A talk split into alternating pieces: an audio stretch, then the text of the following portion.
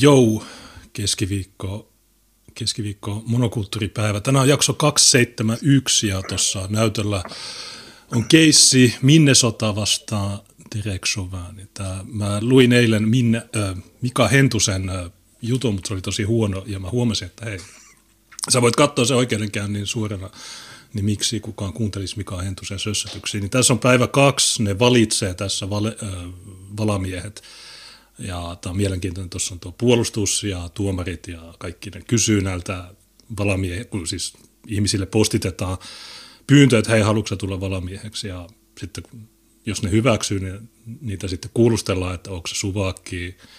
Esimerkiksi yksi, oli, yksi kysymys oli, että tiedätkö mikä ero on mielenosoituksella ja mellakalla? Ja öö, siellä on lomakkeita, että onko sun mielestä BLM vai All, Whites, All Lives Matter tai niin edelleen, niin tässä tosiaan menee jonkin aikaa, että nämä kaikki henkilöt valitaan ja se oikeudenkäynti, jos en ole ihan väärässä, niin se on 29. kun alkaa se varsinainen juttu. Niin kannattaa tsekata Kort TV, älkää ottako Yleltä, Yle on paskaa. Niin, äh, joo, mielenkiintoinen oikeusjärjestelmä Jenkeissä, toisin kuin Suomessa, jossa Baltsarin juttu on to- täysin salattu ja kukaan ei voi striimata siellä ja niin mun mielestä meidän pitäisi mennä enemmän tähän malliin, että oikeudenkäynnit on julkisia ja se on siinä, että jos nuo osaa tehdä sen niin, että ne salatut kohdat, kun siellä on tietysti, että ne henkilöllisyydet, niin ne ei saa paljastua ja niin edelleen, niin kyllä luulisin, että Suomessakin olisi tätä osaamista, mutta Suomessa ei halua.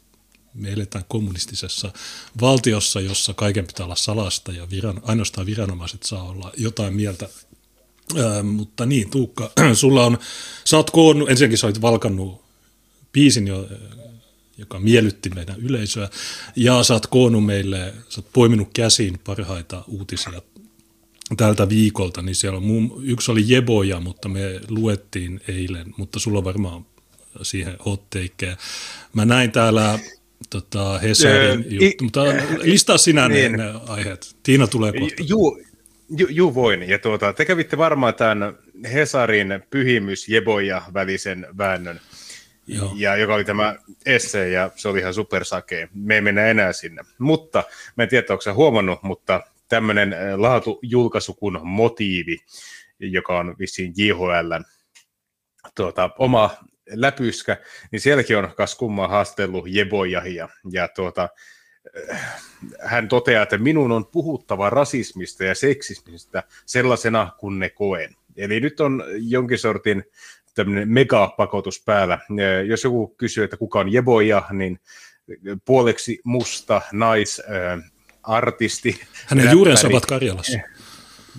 niin, hänen, hänen juurensa ovat menetyssä tuota, länsi-afrikkalaisessa Karjalassa. Ja tuota, Karjalan Jeboja. Äh, hän, hänestä muuttui ilmiö, ilmiö siinä vaiheessa, kun hänellä oli 54 katsomiskertaa videoillaan, ja tuota, jostain kumman syystä tätä pakotetaan ihan hemmetisti, mutta kukaan ei kuuntele tätä, ja tämä ei esiinny missään isoilla yleisöillä. En muista yhtäkään kesäfestaria, jossa tämä olisi ollut mikään päätähti, mutta tämä on enemmänkin tämmöinen Helsingin Sanomien toimituksen niin kuin, valinta, on ei tuhat, yleisön valinta. On sillä 1530 tilaajaa YouTubessa mutta mulla ei tätä motiivijuttua missä, minne sä oot laittanut sen. Se on ainoa, mitä mulla ei ole. Mulla on kaikki muut, mutta ei tätä, niin laita uudestaan. Mä, mä otan sulle privana vaikka.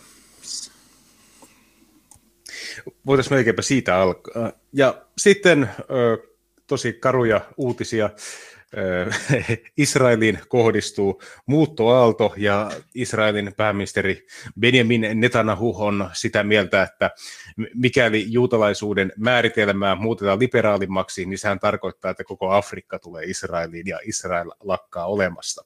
Wow, wow, ja, hei, Oula, wow, wow. Oula nyt soita Netanyahulle. Aina ollut niin, Levantin alue on aina monikulttuurinen, mutta tämä on sinänsä mielenkiintoinen, koska ADL, joka on tämä Jenkkien tunnetuin ihmisoikeus, kansalaisoikeusjärjestö, eh, joka on tietysti, totta kai juutalaisten perustama, juutalaisten pyörittämä, niin se on hirveän hyvää pataa tämän Israelin likudhallinnon kanssa. Ja eh, mehän joskus aiemmin monokulttuurissa käytiin läpi sitä, että nehän hostaa yhdessä eh, tämmöinen vuosittaisen antisemitismin vastaisen tapahtuman, missä pyörii kaiken maailman ihmisiä, muun muassa Ranskan entinen ulkoministeri, jos en ihan väärin muista. Muistaakseni tämän keissin? En kyllä. Se on totta, että näitä ranskala, onko mahdollisesti Kusner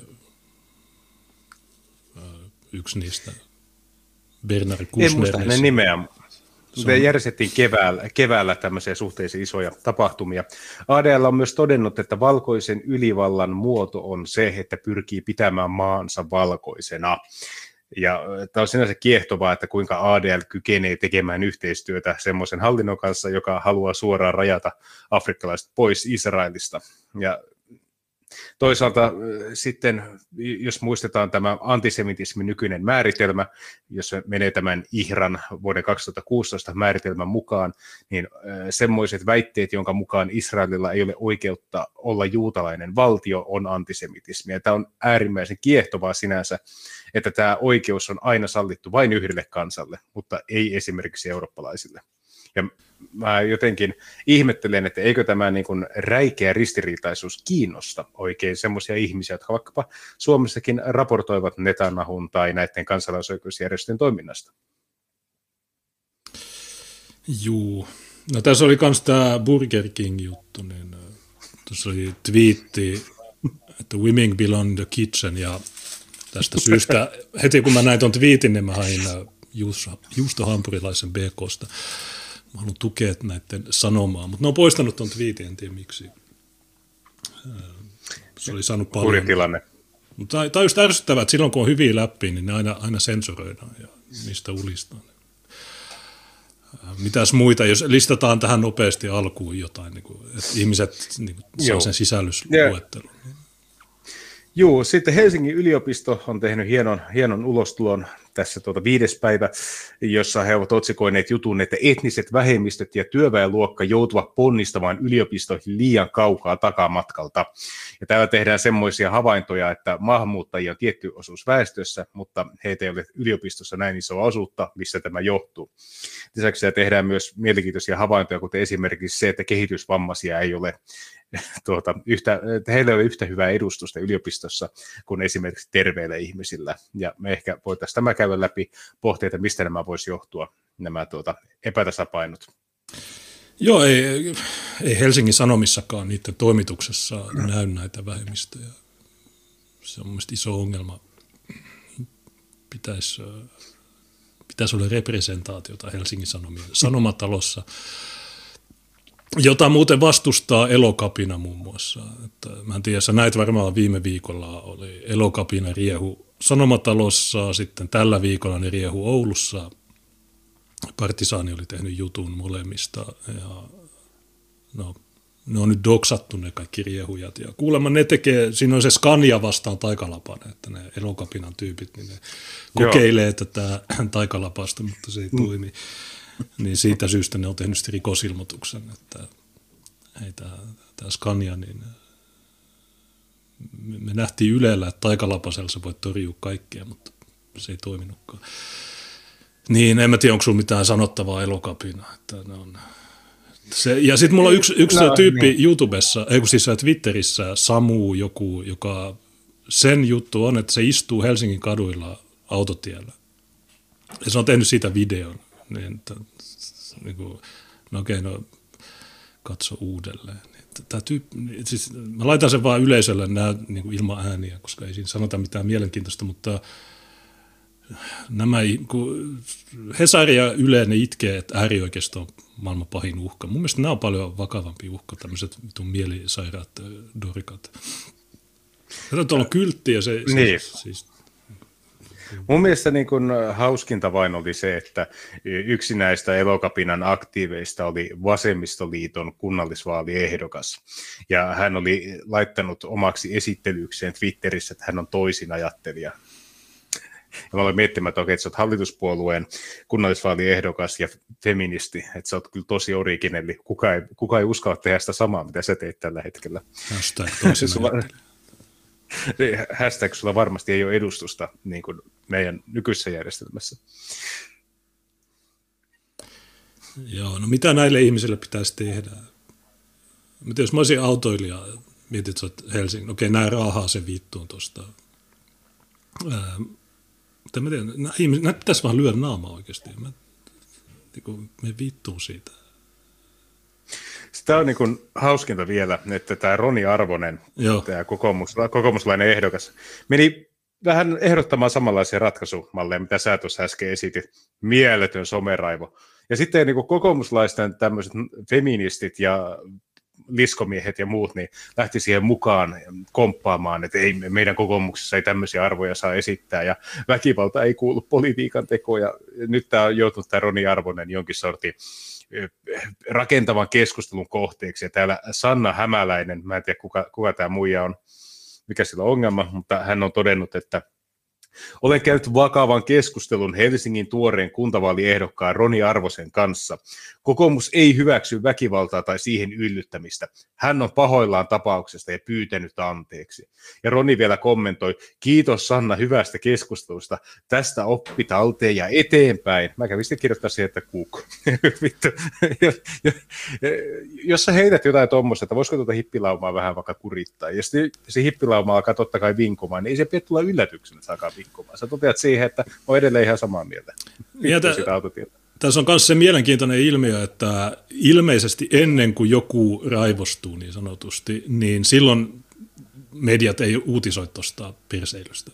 Että toi Scania-video, niin se tuli viikonloppuna muistaakseni, ja mä, laitoin, mä leikkasin heti klipin siitä ja laitoin V joka paikkaan, johon mulla on pääsy, ja silloin ilmeisesti Hesari ei uutis, ne, ne, edes ne ei kehtaa näyttää tuommoista vammailua mutta sitten kun tulee reaktio, niin se on vielä joku kokoomushomo. Tai Roni Arvonen, okei okay, se on ihan se suhteellisen järkevä olunen. Mä muistan silloin, kun mä olin vielä Twitterissä, niin sen jutu, sehän on joku asunto, kiinteistökeinottelija tai jotain, niin sen ulostulot on aika järkeviä, mutta tämä juttu on, että, että, että se itse perseily siihen valtamedia ei ota kantaa, mutta sitten se, ainoastaan se reaktio. Ja mä, Mä en ole saanut yhteen, yhteydenottoja näiltä, että onko se oikeasti sitä mieltä, että no mitä, ää, mitä mä, mä en muista mitä kaikkea mä oon sanonut tämän viikon aikana näistä tyypeistä, mutta tuot, niin mä taisin maanantaina kommentoida sitä videota, niin mun se oli ehkä rajumpi kuin Roni Arvosen jutut, niin, niin ainoa juttu, mikä tuli tänään Kalevalta, että voitteko te laittaa teidän ehdokkaat Excel-tiedostoon okei, okay. tässä on rivi yksi Lokka Judässä rivi kaksi Tiina Viik, niin, tai Viik Tiina, ja sanot, joo, se on siinä. Kaleva tekee jutun kuntavaaliehdokkaista pohjois mutta, niin, mutta jos vielä kommentoidaan tuota itse keissiä, niin mä en ota edes kantaa siihen, että oliko se onnistunut. Siis ainahan tuommoinen kuvottava atakki, niin sehän on onnistunut silloin, jos se herättää huomiota ja siitä keskustellaan. Mä, mä ymmärrän, miksi on valinnut tuon linjan, sehän vituttaa hirveästi ja se herättää keskustelua ja yhtäkkiä aika iso joukko ihmisiä tietää, mikä on elokapina. Eli se on myös semmoista käänteismarkkinointia, että kun tarpeeksi moni ihminen vittuuntuu, ne lähtee levittämään tahtomattaankin sitä hommaa eteenpäin, ja tuota, sitten se tavoittaa isomman yleisön. Sinänsä, että ne perseet ei tuotava sinne mitään outoa mun nähdäkseni, ne on tehnyt sitä aina. Mutta enemmän mua ärsyttää se, että jos joku ulkopuolinen menee kommentoimaan, kuten vaikka tämä Roni tai monet muut tämmöiset kokoomuksen puolella olevat henkilöt, niin niiden oma puolue ensimmäisenä lähtee niiden kimppuun, koska ne hipit alkaa vinkumaan. Se ei löydy sen vertaa selkärankaa, että siellä vaan todettaisiin, että jos sä haluat kököttää autotiellä, niin sä teet se omalla vastuulla. Se olisi ainoa, mitä sen puolueen tarvitsisi kommentoida. Mutta se vaan huomaa, että näillä ei ole niin kuin mitään kykyä kestää niin kuin tämä vastapuolen ryttyytystä. Ne pelkää vasemmista yli kaiken. Ne voi vaikka tukkia kaikki tiet. Ja sitten jos joku pikkusen tönäsee niitä, aika uskomaton uhriutuminen. Ja sitten yhtäkkiä, vaikka oltaisiin niin kapinallisia ja puolue poliittisesti sitoutumattomia, niin yhtäkkiä vihreät ja vasemmistot ja muut, ne tietää aina aloittaa se operaatio. No kavereita keskenään. Ne liikkuu samoissa pileissä. Totta kai ne tuntee toisensa. Ja aina tämä keskusta kokoomuslinja, niin ne antaa periksi. Se niin, on niin kuin eli sun pointti on, että kai, onko kaikki julkisuus hyvää julkisuutta, kunhan nimi on oi. Partisaani on julkaissut noiden nimet, niin se, äm, se nimi on ainakin oikein kirjoitettu. Lähteenä Partisaanilla oli White Oulu, joka on yksi meidän moderaattoreista, niin hän on sisällöntuottaja nykyään Partisaanissa. niin, äh, mutta okei, okay, no onko sä sitä mieltä, että näistä perseideistä ei pitäisi puhua vai pitääkö vaan niin kovemmin mennä niitä vastaan vai pitääkö meidän järjestää omia tempaukset? Me mennään pyörätielle tukkimaan pyörätiet tai mä tiedän, niin, jalkakäytävät. Niin, niin, mutta siis mun, mun nähdäkseni tämä heidän idea, että kansalaistottelemattomuus on ainoa keino ajaa tiettyjä asioita läpi, niin mä sinänsä allekirjoitan sen. Jos kuvitellaan vaikka tilanne, otetaan täysin teoreettinen tilanne, olisi tosi vaikea kuvitella, että yhtäkkiä päästäisiin tästä nykyistä tilanteesta eteenpäin, tulisi taas semmoinen hetki, että tänne tulisi ulkopuolisia ihmisiä, hieman isompi määrä kerralla, ja heitä alkaisi asuttamaan jonnekin vastaanottokeskuksiin ja taas näihin haja kuntiin tehtäisiin tämmöisiä keskuksia. Niin jos olisi joukko ihmisiä, meikäläisiä tukkimassa niitä teitä, että sitä pussi ei pääse ajamaan läpi. Tai iso joukko ihmisiä tulee istumaan, että sinne tiedätkö, vaikka sen vokin oven eteen, että ketä ei voida asuttaa sinne sisään. Niin se olisi aika tehokasta kansalaistottelemattomuutta. Olisi ainakin tehokkaampaa kuin se, että sä uliset Twitterissä tai somessa. Että mua vähän ärsyä. No, hommafoorumilla, että nimimerkin takaa, että mua vähän harmittaa, että tämä on tämmöisiä tyyppejä. Et sinänsä mä näen, että onhan siinä aina se, niin kun, laittaa itsensä likoon semmoisen asian puolesta, mihin uskoo. Että olisi ihan miellyttävää nähdä, että jos kansallismieliset tekisivät samankaltaisia tempauksia. Sitten jos joku noista vihreistä tai vassareista itkee, niin sanoo, että te teette ihan samaa.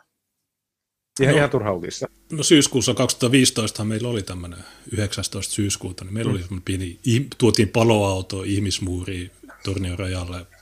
Mutta se ei, riittänyt, tai se ei ollut tarpeeksi pitkään. Et heti kun me lähdettiin pois, niin sitten tuli kuusi bussia Haaparannalta, niin se oli vähän huono. Jep. Mutta niin, no tuossa tuon kyltti on, että pelkää lapseni jäävää ilman mahdollisuutta kokonaiseen elämään ilmastokriisin takia, niin okei, no jos me mentäisiin autotielle, että White Lives Matter tai rejat kiinni, niin no, en mä itse lähtisi siihen, koska vaikka toi saakin julkisuutta, niin ensinnäkin jos me tehdään toi, niin se julkisuus on huonoa mediassa, toisaalta median jutut mua ei kiinnosta, mutta ihmiset, niin ne sanoisivat, että okei, no toi se pitää, pitää keksiä joku hyvä, hyvä tempaus, joka ei joka on, no, jonka kaikki normot hyväksyy. Ja mä uskon, että no, suomala, vähän, varsinkaan suomalaiset normot niin ei hyväksy tuommoista kadulla pyörimistä tai tuommoista... No ei, mutta kumpi saa todennäköisemmin tahtonsa läpi? Ne, jotka siellä istuu kaduilla vai ne normot, joita vituttaa autoratissa? Niin, no totta, totta. mutta itse en lähtisi tuonne autotielle.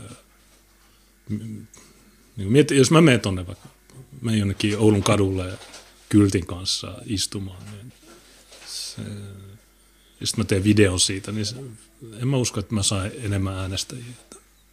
Mutta joo.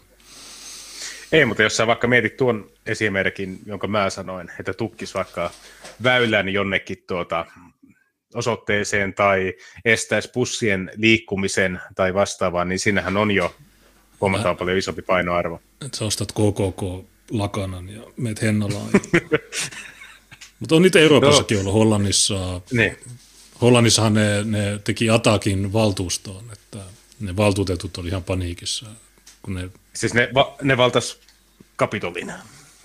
No sekin, mutta siis Hollannissa oli äh, joku valtuust, joku, mä muistan, se oli Aala alkava kylä, jossa ne halusi vokin, niin sitten nämä paikalliset meni sinne vähän, vähän kertomaan äh, niiden näkö, näkökulmaa.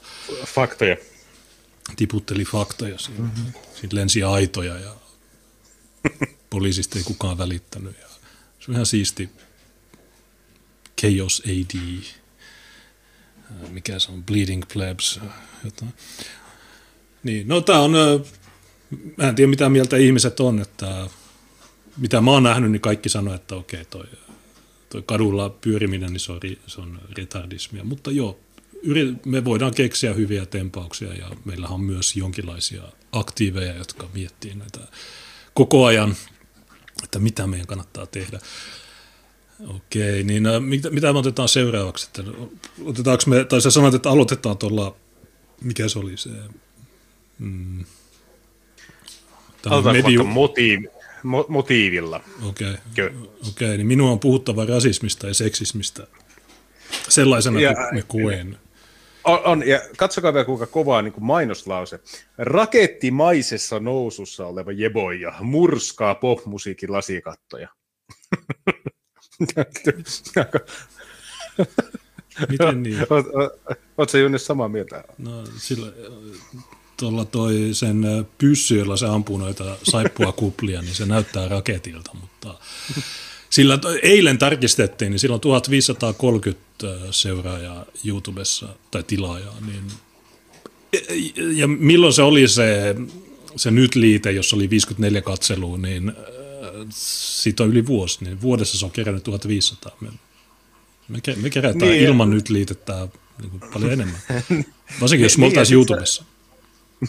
niin ja sitten se oli, kato, jos mietitte, että se Eloveena tuota, biisi, jota varmaan Hesari on nyt kymmenen kertaa muistuttanut, että hei, se on maailman paras biisi ja se on tosi mahtava kannanotto ja se murskaa kaikki, niin sillä on 50 000 kattomiskertaa. Joo, me soitettiin. Ja se ei ole, hir- Joo, ja se ei ole, ihan, se ei ole hirveän iso määrä, jos mietit, että se pitäisi olla sun kovin hitti. Jos sä menet katsoa jotain Peteon keisarin Jani on Ninja-videota, niin silläkin on paljon enemmän katsomiskertoja. Mm. No, ootko sä kuunnellut sitä? Sähän oot vanha rap-artisti myös, Lukas äh, Smith ja nämä. Ky- kyllä, kyllä, ja siis räphän alakulttuurina ei ole minulle mitenkään tuntematon. Arvostan erityisesti freestyle-räppiä silloin, kun olen Battle. niin sanotusti, ja, battleja, nimenomaan tuota, kovia rap-battleja. Ota battle tämän mujan kanssa. mä en tiedä, kato, että kuitenkin on näitä lasikattoja niin paljon jo rikkonut, mä en oikein välttämättä uskalla. Mutta en ole kuullut. Ehkä mä se, se mä ehkä pystyisin. Rap-artisti Rebekka Kuukka, eli ei, ei suinkaan Tuukka, vaan Kuukka, eli Jeboja 24 saattaa saavuttaa aseman, johon kukaan hänen laisensa ei ennen ole Suomessa päässyt. Jebojahin nousu ajoittuu hetkeen, jona etniset vähemmistöt ovat viimein tekemässä läpimurtoa populaarikulttuurin valtavirtaan. E, eikö tätä niin kuin lopullista nousua valtavirtaan, niin eikö tätä ole joka ikinen vuosi? Ja, ja aina kuitenkin eletään valkoisen ylivallan ja valkonormatiivisuuden raiskaamassa yhteiskunnassa. Joo, no koska, me saavutetaan se, koska me saavutetaan vihdoin se monikulttuurinen yhteiskunta, jota on kuitenkin aika monta vuosikymmentä rakennettu. Mustalla tussilla kirjoitettu nimi kiiltää tuoreena Tavastia-klubin takahuoneen seinässä. Rockluolan tahmainen bäkkäri on kerännyt tapetikseen muusikoiden puumerkkejä 50 vuoden ajan. Joukossa on pieniä nimiä ja supertähtiä, ja lähes kaikki ovat valkoihoisia miehiä. Jebojahin nimikirjoitus on paitsi 24-vuotiaan rap-artistin reviirimerkki myös signaali muutoksesta. Jos on 50 vuoden ajan tehty noita äh, omia nimimerkkejä käyty laittamassa siihen seinään, ne on suomalaisia huippuartisteja, niin ne todennäköisimmin ovat myös valkoisia. Tämä, tämä on niin kuin hyvä startti, hyvä startti jutulle. Rap-artisti Epoja kirjoittaa nimensä tavasti klubin takahuoneen seinään. No, siis hän osaa selvästi kirjoittaa. Sillä on materiaalia. Nostakaa hänet. Kova todiste. Suomalainen populaarikulttuuri monimuotoistuu vihdoin. Vähemmistöihin kuuluville muusikoille, elokuvan ja teatterin tekijöille, näyttelijöille, kilpailijoille kirjailijoille alkaa viimein järjestöä näkyvyyttä levylistoilla, roolijaoissa ja palkintogaaloissa.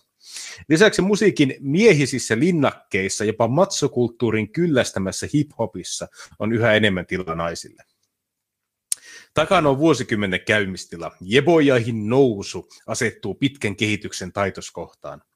Hän on tullut yhä näkyvämmin esiin muutaman vuoden ajan, ensin pienen piirin tuntemana diitseinä ja räppärinä, sitten valtakunnallisesti kuuluvana äänenä, joka kritisoi naisia ja vähemmistöjä syrjiviä yhteiskunnan rakenteita. Samalla hänen musiikkinsa on saavuttanut yhä suuremman yleisön. Tiedätkö musta vähän tuntuu, että tämä kyseinen henkilö on keinotekoisesti luotu tuote – se, että hän olisi murskannut yhtään mitään, niin todellisuus on se, että joku on katsonut, että okei, se on musta nainen, joka räppää rasismia vastaan, niin Hesarin toimitus päättää, että tästä tehdään tähti. Niin, no yleensähän, tai siis niin kuin, miten se nyt sanoisi, niin mulle tulee mieleen se yksi, onko se mustavalkoinen video, missä on tämä prinssi Avian ja onko siinä se Juno ja sä tiedät, ja se on uudelleen kirjoitettu biisi jostain amerikkalaisesta, sä tiedät sen, mikä se on. Ja niillä on adidakset ja sitten videolla on mustalaisia, jotka tappelee ja tiedät sen. Niin sehän saa yli miljoona katselua ilman, että nyt liite puhuu. Niin Niitä SMC Hoodrats. Niin just se, just se, niin se. Joo. Ja se, okei, okay, se oli ihan ok. Niin eikö siinä, eikö se Juno ole sitten joku vähemmistö, mutta sitä ei lasketa vai mikä tässä, vai ennen kuin se on mies, vai mikä tämä juttu on? Niin, no siis Juno on tietenkin yksi, mutta jos mietit jotain Pamfun Kemsiistä, niin että Raymond, mistä maasta hän oli alun perin lähtöisin, Mighty 44 on toinen, ja nämä siis on ihan niin kuin Ysärin lopusta ja 2000-luvun alusta. Että on kai näitä ollut? Joo, ei mitään uutta tai ihmeellistä. Niin, äh, no mikä tässä on? että todellisuudessa niin tämä ei jossain, koska 1500 tilaajaa YouTubessa, niin se on aika, mm. aika vähän. Äh, varsinkin kun täällä on kaikki mahdolliset, se voisi sanoa, nyt liite on mainostanut, niin miksi ne ihmiset, ja siellä oli linkki, suora linkki siihen YouTube-videoon, niin miksi, miksi kukaan ei sitten käynyt klikkaamassa sitä? Ja mä en ole eilen kuunneltiin joku lyhy, lyhyt pätkä siitä, ja itse asiassa silloin, kun tuli se nyt liitejuttu, niin silloinhan me soitettiin kai se. Niin ei se nyt mitenkään erityisen huonoa, että kyllä se varmaan, mutta mikä siinä, se juttu on, että se ei ole, se ei ole nousus, tai siis jostain syystä se ei ole vaan, mutta nämä sitten motiivi, niin ne on sitten sitä mieltä, että joo, tämä on, kaikki on ostanut tämän levyn. Uran uurtajan asema ei ole aina ollut helppo. Kun julkaisin ensimmäisen singleni Bro Flakein, pelkäsin, hän sanoo. No way, Jose. Ei toi tommonen käytös ole okei. Okay. Ota vastuu omista teoistas, omista keloistas, omista ehdoistas. Ota hetki happea, mieti mikä sun henkistä kasvua tehostaisi. Arkipäivän seksismiä suomiva julkaisu sai Jebojahin pelkäävään, että hän menettää ystävänsä, etenkin miehet. Mm. on se aika, aika rohkea vuonna 2017 olla feministi. Mä, mä ymmärrän kyllä. Mahtaa olla. Minkälaisia nämä sen ystävät on? No, no, nyt. Ne on niitä tyypillisiä vasemmistomiehiä ilmeisesti. Että... Siellä on nyt liitteestä, mikä sen Ossi Mansikka naisten ahdistelijoita, jotka loukkaantuu siitä, jos ne sanoo noin. Että naisten ahdistelu ei ole ok. Niin, mutta siellähän on niitä kaikki ne mm. pikkutyttöjen kuva, kuvaajia ja muita, että tuota, mä, mä ymmärrän ihan täysin. Nämä tulee, niin kun, kuitenkin nämä tarinathan tulee heidän omasta lähipiiristä ja sieltä tuskin hirveän paljon on niin skinheadejä tai niin. mitään muuta. Että... Silti sälläni asui pakko tehdä se. Tiesin, etten pysty elämään elämääni, jos en puhu asioista niin kuin koenne. Vastaanotto oli valtava helpotus. Tätä on odotettu. Jeboja ymmärsi osuneensa teemoillaan juuri oikeaan hetkeen. Katso videolta, minkä tärkeän asian Jeboja oppi varhaisessa työpaikassaan siivoojana. Mm, no, ehkä meidän katsojat voivat käydä sen katsomassa, jos haluavat. Otan se ilman ääntä. Se on katso, älä kuuntele. Niin. Niin. Jeboja, oikealta nimeltään Rebekka Aili Kuukka, kutsuu itseään oma elämän kerralliseksi artistiksi. Musiikissa hän puhuu kielenkärkiä säästelemättä yhteiskunnan vääryksistä usein henkilökohtaisella tasolla. Palottelen sut kirveellä mun takapoksiin, joku huutaa mulle Hakanimellä torille, jengi katsoo maahan, kävelee mun ohi. Hän kertaa todellisia tapahtumia kappaleessaan, mitä tarvit. Rebekka on Ruoholahden kaupunginosassa kasvanut monilahjakkuus, joka lapsesta asti tanssinut, musiisoinut, näytellyt ja tehnyt mallin töitä. Ja poja taas on kaavat rikkova artisti, joka ei epäröi tylyttää konservatiiveja. En ole tietoisesti erottanut Rebekkaa ja Jebojahia, mutta olen alkanut huomata, että heissä on pieni ero. Lavalla sisäinen Rebekka-lapseni tulee jostain esiin ja se Jebojahin heittäytymään. Ehkä sen olisi kannattanut mennä tällä oikealla nimellä, eikä keksiä tuota jeboja. Kun tuo on vaikea kirjoittaa ja lausua, niin se on markkinointivirhe. Mutta toi, että palottelen sut kirveellä, niin jos mä sanoisin tämmöistä, niin se olisi heti Kalevassa, että Yleislokasta tehtiin rikosilmoitus. Hän on laiton uhkaus. Kuukka on yhdistelmä kilttiä suorittaja kovaksi keitettyä kapinallista. Ja jos hän tylyttää konservatiiveja, niin hän voi tulla tähän lähetykseen tylyttämään konservatiiveja. Jännittävä ristiriita ulottuu hänen ulosantiinsa. Tavastian takahuoneessa kuukka laukoo tulisia feministisiä kärkiä kasvoillaan lempeä hymy. Kameran edessä hän ottaa tilan haltuunsa karismastaan tietoisena, mutta puhuu seuraavana hetkenä siitä, kuinka on kyseenalaistanut oman arvonsa. Itsevarmuus on ansaittu työllä. Kukka joutui jo nuorena nousemaan taustaan ja sukupuoleen kohdistuvan vähättelyn ja syrjinnän yläpuolelle. Hän epäili sekä lahjojaan että kelpaavuuttaan ihmisenä, eikä uskaltanut paljasta kenellekään, että muusikon ammatti oli ollut hänen unelmansa lapsuudesta asti. Pieni Rebekka joutui kaupungilla rasististen huuteluiden kohteeksi. Hän osasi jo silloin pitää puolensa, mutta ei ymmärtänyt, mistä haukkuminen johtuu. Onko se ratikassa? Onko tämä värishokea vai mikä? Tämä ei ymmärtänyt, mistä se johtuu. En mä käy väriä. Oliko tällainen näytetty peiliä koskaan? Että tässä olet sinä ja sitten on nuo muut. Aikuisena hän ymmärsi, että rasismi ei ole henkilökohtaista. Ratkaisevassa roolissa on intersektionaalinen feminismi. Viime vuosina valtavirtaan levinnyt feminismin uusi aalto, jonka perusarvo on kaikkien ihmisten yksilöllisten identiteettien kunnioittaminen. Feminismi sa- niin, tai valkoisten heteroiden. Feminismi sai minut tajuamaan, että vika ei ole minussa, vaan yhteiskunnan rakenteessa. Sieltähän se tuli. Se oli aika suoraan sanottu.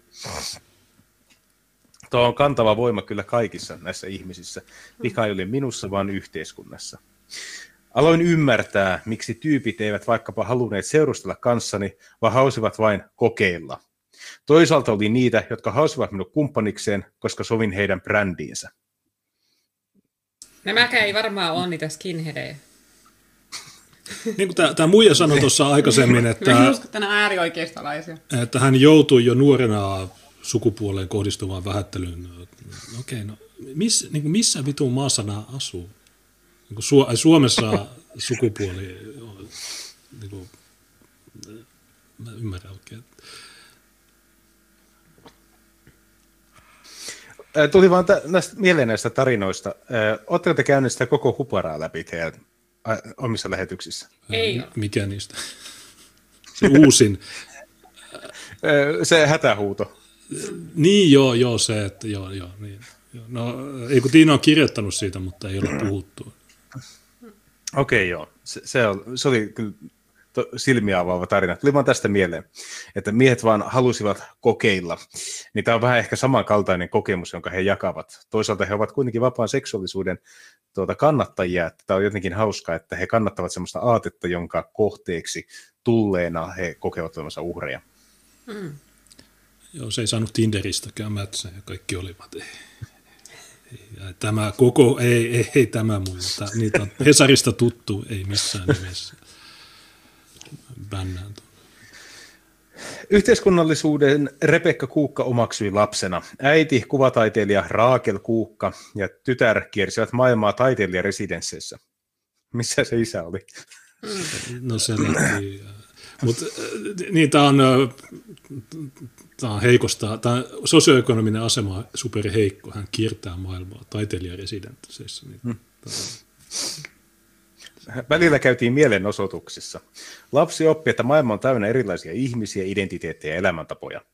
Yksi alemmuuden tunnon syy oli esikuvien puute. Kun Kuukka oli lapsi, ainoa suomalainen hänen näköisessä idoli oli Lola Odusoga.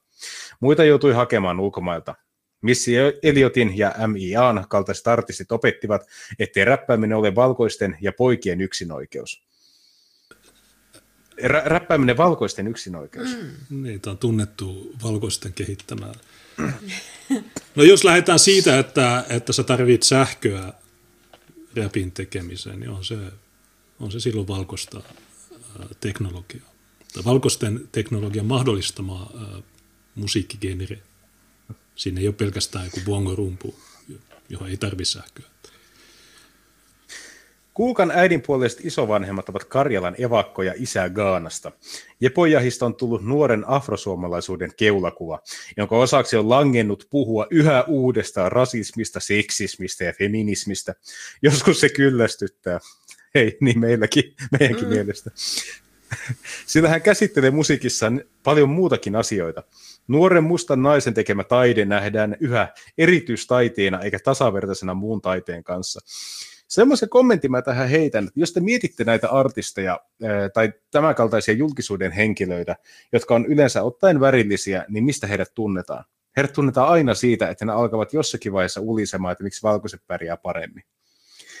Nä, näitä harvemmin tunnetaan hyvistä biiseistä tai jostain tosi niin kekseliäistä tempauksesta, vaan tämä on juuri tämmöistä ikuista vinkumista, rasismista, tasa-arvosta. Saatat minkä tahansa skeneen, sä laitat sinne yhden mustan henkilön, niin viittä minuuttia myöhemmin se alkaa kertomaan tasa-arvosta ja rasismista. Se on jotenkin niin kuin luonnonlaki, että nämä henkilöt eivät koskaan tule oma ansiot edellä mihinkään skeneen. Tulee mieleen se Ulina Tinsestää, sitten verkkaaja mutta sitten vielä vanhempi keissi oli, kun Kuustokissa oli musta barbari, niin se aiheutti semmoisen tempauksen, että siltä revittiin sähköt irti sieltä, kun se ei, se ei suostunut lopettaa, kun pääartisti oli päälavalla aloittamassa. Niin sekin oli rasismia. Se oli suunnilleen sama aikaan, kun sen äh, sukulaiset joutuu äh, tota, Helsingissä ongelmiin. Profiloinnin kohteeksi. Joo jos otat nämä ihmiset ja sä otat heistä pois sen rasismin vastustelun, seksismin vastustamisen ja feminismin, niin mitä niistä jää jäljelle? No, maailman taidokkain räppäri, maailman paras säveltäjä, hienommat no, sovitukset, hyvät lyriikat.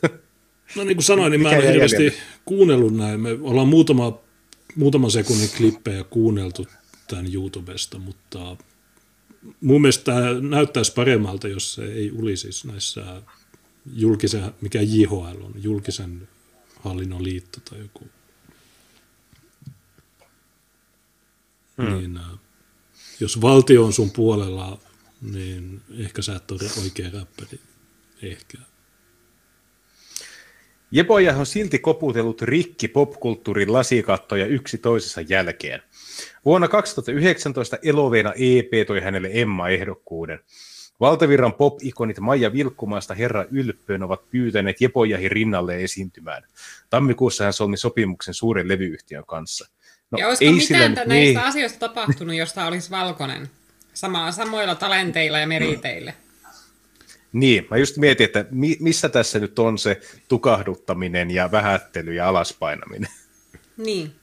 niin toisaalta sunkin räppipiiseihin oli kehuttu niin miten se meni, että jotkut suvakit sanoivat, että tämä on vitun hyvä. Mutta sitten kun ne kuulijat sanoo, että sä oot, kuka sä oot, niin sitten ei, tämä ei ole sittenkään hyvä. Niin. niin, pitäisikö kokeilla, pääsikö vaikka suuren levyyhtiön kanssa tekee diilin mm. tämän pohjalta. Ja poja kokee itsekin olevansa monella tavalla etuoikeutettu. Olen puoliksi valkoinen. Kun minulle tarjotaan mainosta, saatan ehdottaa, että mitä jos ottaisitte tummemman ihmisen. No. Itse asiassa just tänään hain postit, niin siellä on postinen. No, se, niin siinä, se etusivulla on joku musta tyyppi. Takasivulla on kotipizzan kuponkeja, mutta etusivulla on joku musta jäpä. Joo, ja mä en kyllä oikein usko, että tuo on ikinä sanonut tuollaista, koska jos sillä olisi joku tuollainen politiikka, niin miksi se on koko ajan jossakin lehtihaastatteluissa ja koska se, tämä kyllä näyttää ihmiseltä, niin, joka tarttuu joka tilaisuuteen saada itseään esille että jos tämä oikeasti sanoo sitä, ei kun ottakaa joku maa värillisempi, niin e- eihän tätäkään haastattelua olisi tehty. Ei tämä olisi niin siellä nyt liitteessä ja ei tämä olisi siellä Maija Vilkkumaan keikalla, jos tämä sanoo sitä, ei kun ottakaa joku oikeasti afrikkalainen. Tämä seuraava lainaus on, että valehteli, valehtelisin, jos väittäisin. Kolmas nainen, tämä on tekijänoikeusrikos, ähm, valehtelisi, jos väittäisin, että mä en muista niitä sanoja, mutta varmaan yleisö muistaa. Ettei ulkopuolisten suhtautuminen kiinnosta. On siistiä, että purat jonkun tunteisi musiikkiin ja se resonoi johonkuhun. Minulle ei kuitenkaan ole pakko mielettä päästä lista ykköseksi, enkä välttämättä usko, että se voi Suomessa vielä tapahtua. Jonain päivänä kyllä. No ensinnäkin toi, se yleisö, joka kuuntelee ton tyyppisiä biisejä, niin no, no kaikki jotain Gen Z, 16 prosenttia transuja ja LGBTtä, niin niiden mielestä mustat on parempia kuin valkoiset, niin se, että ne ei jostain syystä löydä sun biisejä YouTubesta, niin se on, mä sanoisin, että se on tuo nimi ehkä, Jeboja, niin se on liian vaikea kirjoittaa. Tai se on, ja se on huonoa. Se ei tarvita mitään. Niin, ja kun yleensä lista ykköseksi pääsee sillä, jos sä keskityt siihen musiikkiin, etkä rasismista ulinaan. Että mä en tiedä, onko rasismi ulina, uli, ulisijoille joku oma listansa, mutta, mutta mä veikkaan, että jos tämä panostaisi enemmän siihen musiikin tekoon ja vähemmän tähän rasismiulinaan, niin sillä olisi paljon paremmat todennäköisyydet päästä sinne lista ykköseksi. Tarvitaan sen oma mustien sarja, että olisi niin kuin oikea Emma-palkinto, jos olisi semmoinen tumma Emma, jos olisi semmoinen niin viisi artistia. Mm. Se, se, se, semmoinen köy, köyhän miehen Musta-Pekka-palkinto sitten. Joo, semmoinen Jemaima-palkinto jos kaikille annettaisiin se palkinto. Latifa. kaikille annetaan palkinto, niin eikö se riittäisi? Niin. Vain elämää sarja on valkoisen suomalaisuuden pyhä linnake. Koska, Oi. No koska, tiedän tuon nimeä, mutta... Va, niin, valkoisen suomalaisuuden pyhä linnake, vain elämää. Okei, n- nyt se paljastui. Niin, se on se ohjelma, jossa on niitä, so, ne tyypit soittaa tai laulaa tai jotain. Joo, joo, ne syö, jo, ni, niillä on joku lounas ja sitten ne vetää toistensa biisejä. Joo, kyllä. Satulinnan ovet eivät ole vielä auenneet yhdellekään ei-valkoiselle. Iskelmä puolelta... Onko tämä rotumme Iskelmä puolelta tarjolla olisi esimerkiksi pitkän uran luoneita romaaneja. Eikö. Paltasar ollut kanssa taiteilija? Osaako se laulaa? No se ei, nyt se on ainakin oikeudessa. Haastehakemus on salattu, niin me ei tiedetä, mitä siellä on tehty, mutta ehkä jossain vaiheessa saadaan jotain tietoa. Uuden popmusiikin eri genreissä taas ei-valkoisia artisteja, joilla on yhtä merkittävä meriti kuin monella sarjaan kelputetulla valkoisella. Okei, Vesamatti Loiri, kuka värillinen olisi Vesamatti Loiriin verrattava? Niin, Samuli Edelmanin verrattava.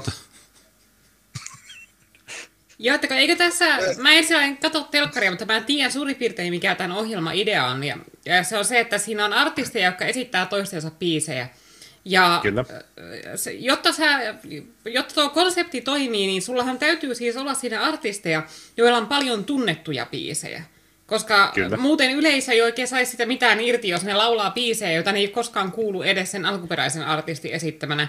Eli että sä tarvitset artisteja, joilla jokaisella on ollut paljon tunnettuja hittibiisejä, jotka yleisö on jo kuullut sen alkuperäisen artistin esittäminä, mutta ne ei ole kuullut niitä niiden muiden esittäminä. Niin, jos on... niin ke, keiten, paljonko niitä on sellaisia niin vähemmistöjä, jotka oikeasti täyttää sen rimaa, että niistä saataisiin se tuotantokaudellinen tuota...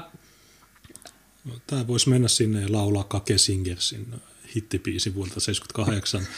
Ää, mutta, niin, mutta jos sun biisit on sitä, että mä lyön saa kirveellä naamaan, niin tai mikä se oli, palottelen, niin ne, ne valkoiset artistit, jotka laulaisi sun biisejä vain elämässä, niin, niin ne, se olisi vihapuhetta ja sitten ne, ne joutuu pyytämään anteeksi. Ei, ei, e, mutta jos pysäytään olla ihan niin kuin rehellisiä, kuka oikeasti on semmoinen, joka vertautuu johonkin Samuli Edelmaniin tai Vesamatti Loiriin tai Toni Virtaseen tai miettii ketä muuta siellä on ollut, Kaija Koota tai tämmöisiä, jotka on selvästi joka Eli ikinen meistä tuntee jon, niin, niin, joka ikinen meistä tuntee ainakin jonkun heidän biiseistä. Niin kuka on oikeasti semmoinen, joka voisi niihin verrata, joka ei olisi sinne päässyt vaan ihoverinsa takia? SMC Hood. Joo, okei. Okay. Mutta joo, nyt on hyvä okay. kysymys, että jos, että, niin okei, okay, no joku yleisössä jeesatkaa meitä. Että, remu, hei, niin, okei, okay, Remu. Okei, okay, Remu. Se Sehän se on romani. Se on meidän miehiä. Tai meidän, itse asiassa se on rasista, se on tehnyt rasistisia juttuja. No, Remukan, Remu allekirjoitti Juneksen Euroopan aikana tämä kortti. Based. Niin, mä unohdin tämän Based. no niin, totta. Remu, Kyllä, Asyl on ainoa puolue, jota romanit kannattavat. Hmm. Se, me aina ollaan vähemmistöjen, me nostetaan niitä äänettä. ja me otetaan niitä Jouluku... Joulukuussa 20 Satulinnan lasikatto sai särön. Jepoja vieraili vain elämää talon lounaspöydässä laulamassa mariskaa. Se oli ensimmäinen kerta, kun Satulinnan lavalla nähtiin ei-valkoinen artisti. Jepoja ajautui epämukavuusalueelleen, kun joutui laulamaan räppäämisen sijaan. Ehkä, ehkä tämä on se syy, miksi sä et ole siellä vain elämää, kun sun pitäisi hallita useampaa genreä. En ole ikinä laulanut edes koulun kevätjuhlissa ja nyt pyydettiin laulamaan koko kansan TVCen. Tein sen osittain siksi, etten ollut ikinä nähnyt siellä mun näköistä ihmistä, hän kertoo. Ensin tämä vinku, että joo, ei pääse sinne. Sitten kun se pääsee, niin sanotaan, okei, okay, no joo, ne pakotti mut sinne. Okei, okay, niin mitä te haluatte? I have leukemia. Niin kuin, mitä te haluatte? Kirjo meille. Jepojahin maailma on turvallinen kaikille ihmisille. Musiikkivideolla eri taustaiset, eri sukupuoliin kuuluvat, kaiken vartaloiset ihmiset ovat yhtä perhettä. Eloveena videon kesäkestit ovat unenomainen piipahdus rakkaudelliseen rinnakkaistodellisuuteen. Huh. Hmm.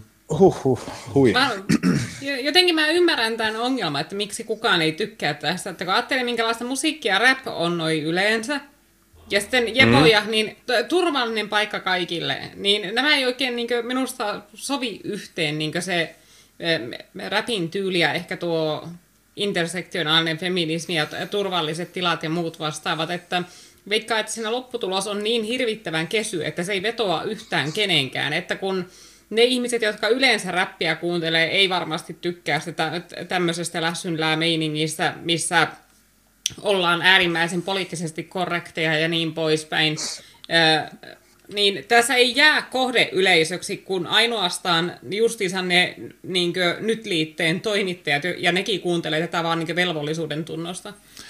Niin, jos tämä menee battleen, niin se vastustaja tykittelee vähän. Ne käyttää N-sanaa tai jotain H-sanaa tai kaikkia A, B, C, D, Z sanoja, niin tämä sitten sanoo tuomari, tuomari toi käytti väärää sanaa, niin se, mm. se, se ei menesty. Tämä tiedän. Tässä on tämä video. Oh, mutta tuo, mitä Tiina, Tiina sanoi, pitää ihan paikkaansa. Yleensä, yleensä ottaen niin kaikki tuommoiset, mihin nämä ottaa kantaa, että siellä pitää olla niin kuin, kehopositiivisuutta, siellä pitää olla transuja, siellä pitää olla mahdollisimman paljon ei-valkoisia, siellä pitää olla mahdollisimman paljon rumia ihmisiä, siellä pitää olla mahdollisimman paljon ihmisiä, jotka ikinä saavuttanut yhtään mitään. Joilla ei ole, joiden puvustus tai ulosanti ei mitenkään heijastele statusta tai yhteiskunnallista asemaa tai vastaavaa, niin jos sä kaiken tuon hajotat aina pienempiä ja pienempiin osiin ja huolehdit, että kaikki ovat täysin tasa-arvoisessa suhteessa toisiinsa, niin se on hirveän harma ja tylsä maailma, missä mm. ei mitään eroja. Se on niin semmoista, miten voisi sanoa, vauvaruokaa, valmiiksi pureskeltua rumaa mössöä. Joo. Tää... Ja mitään riskejä ei tietenkään voida ottaa, koska se, jos sä otat riskin, niin sä otat riski, että joku pahastuu, ja se tietenkään kuka, ketään ei saa pahastuttaa. Niin se lopputulos on niin just semmoista turvallista, täysin epäkiinnostavaa myös. Tässä videolla on tämmöinen kohtaus, jossa on traktori, jossa on kolme tai kaksi mustaa ja yksi puoliksi valkoinen ja yksi valkoinen niin, mitä, kun mä näen traktorit ja mustat, niin mulle tulee aina Etelä-Afrikka mieleen. Etelä-Afrikan hallitus apartheid aikana dumppasi 13 miljoonaa traktoreihin ja ne mustat ne tuotti yhden sadon ja sitten ne ruostui. Niin musta on vähän niin kuin, sanotaan keinotekosta, koska mä en, mä en usko, että, että niin kuin sata vuotta sitten niin tämmöiset henkilöt olisi voinut niin kuin, tuottaa sitä, mitä täällä niin kuin, tuotettiin tai äh, talvisotaa ja kaikki nämä, niin en mä usko, että mm. nämä, nämä olisi äh, pärjännyt siinä hommassa. Tietysti mä voi olla, että mä ennakkoluulen, mutta... Eloveen oli utopia. Mitä jos minun ei tarvitsisi puhua rasismista, eikä minua nähtäisi ruskeuden tai naiseuden kautta? Että mitä jos vain olisin? Sitten Eloveenasta tulisi ihmisten silmissä poliittinen, koska olen tässä kohdassa historiaa ja yhteiskuntaa.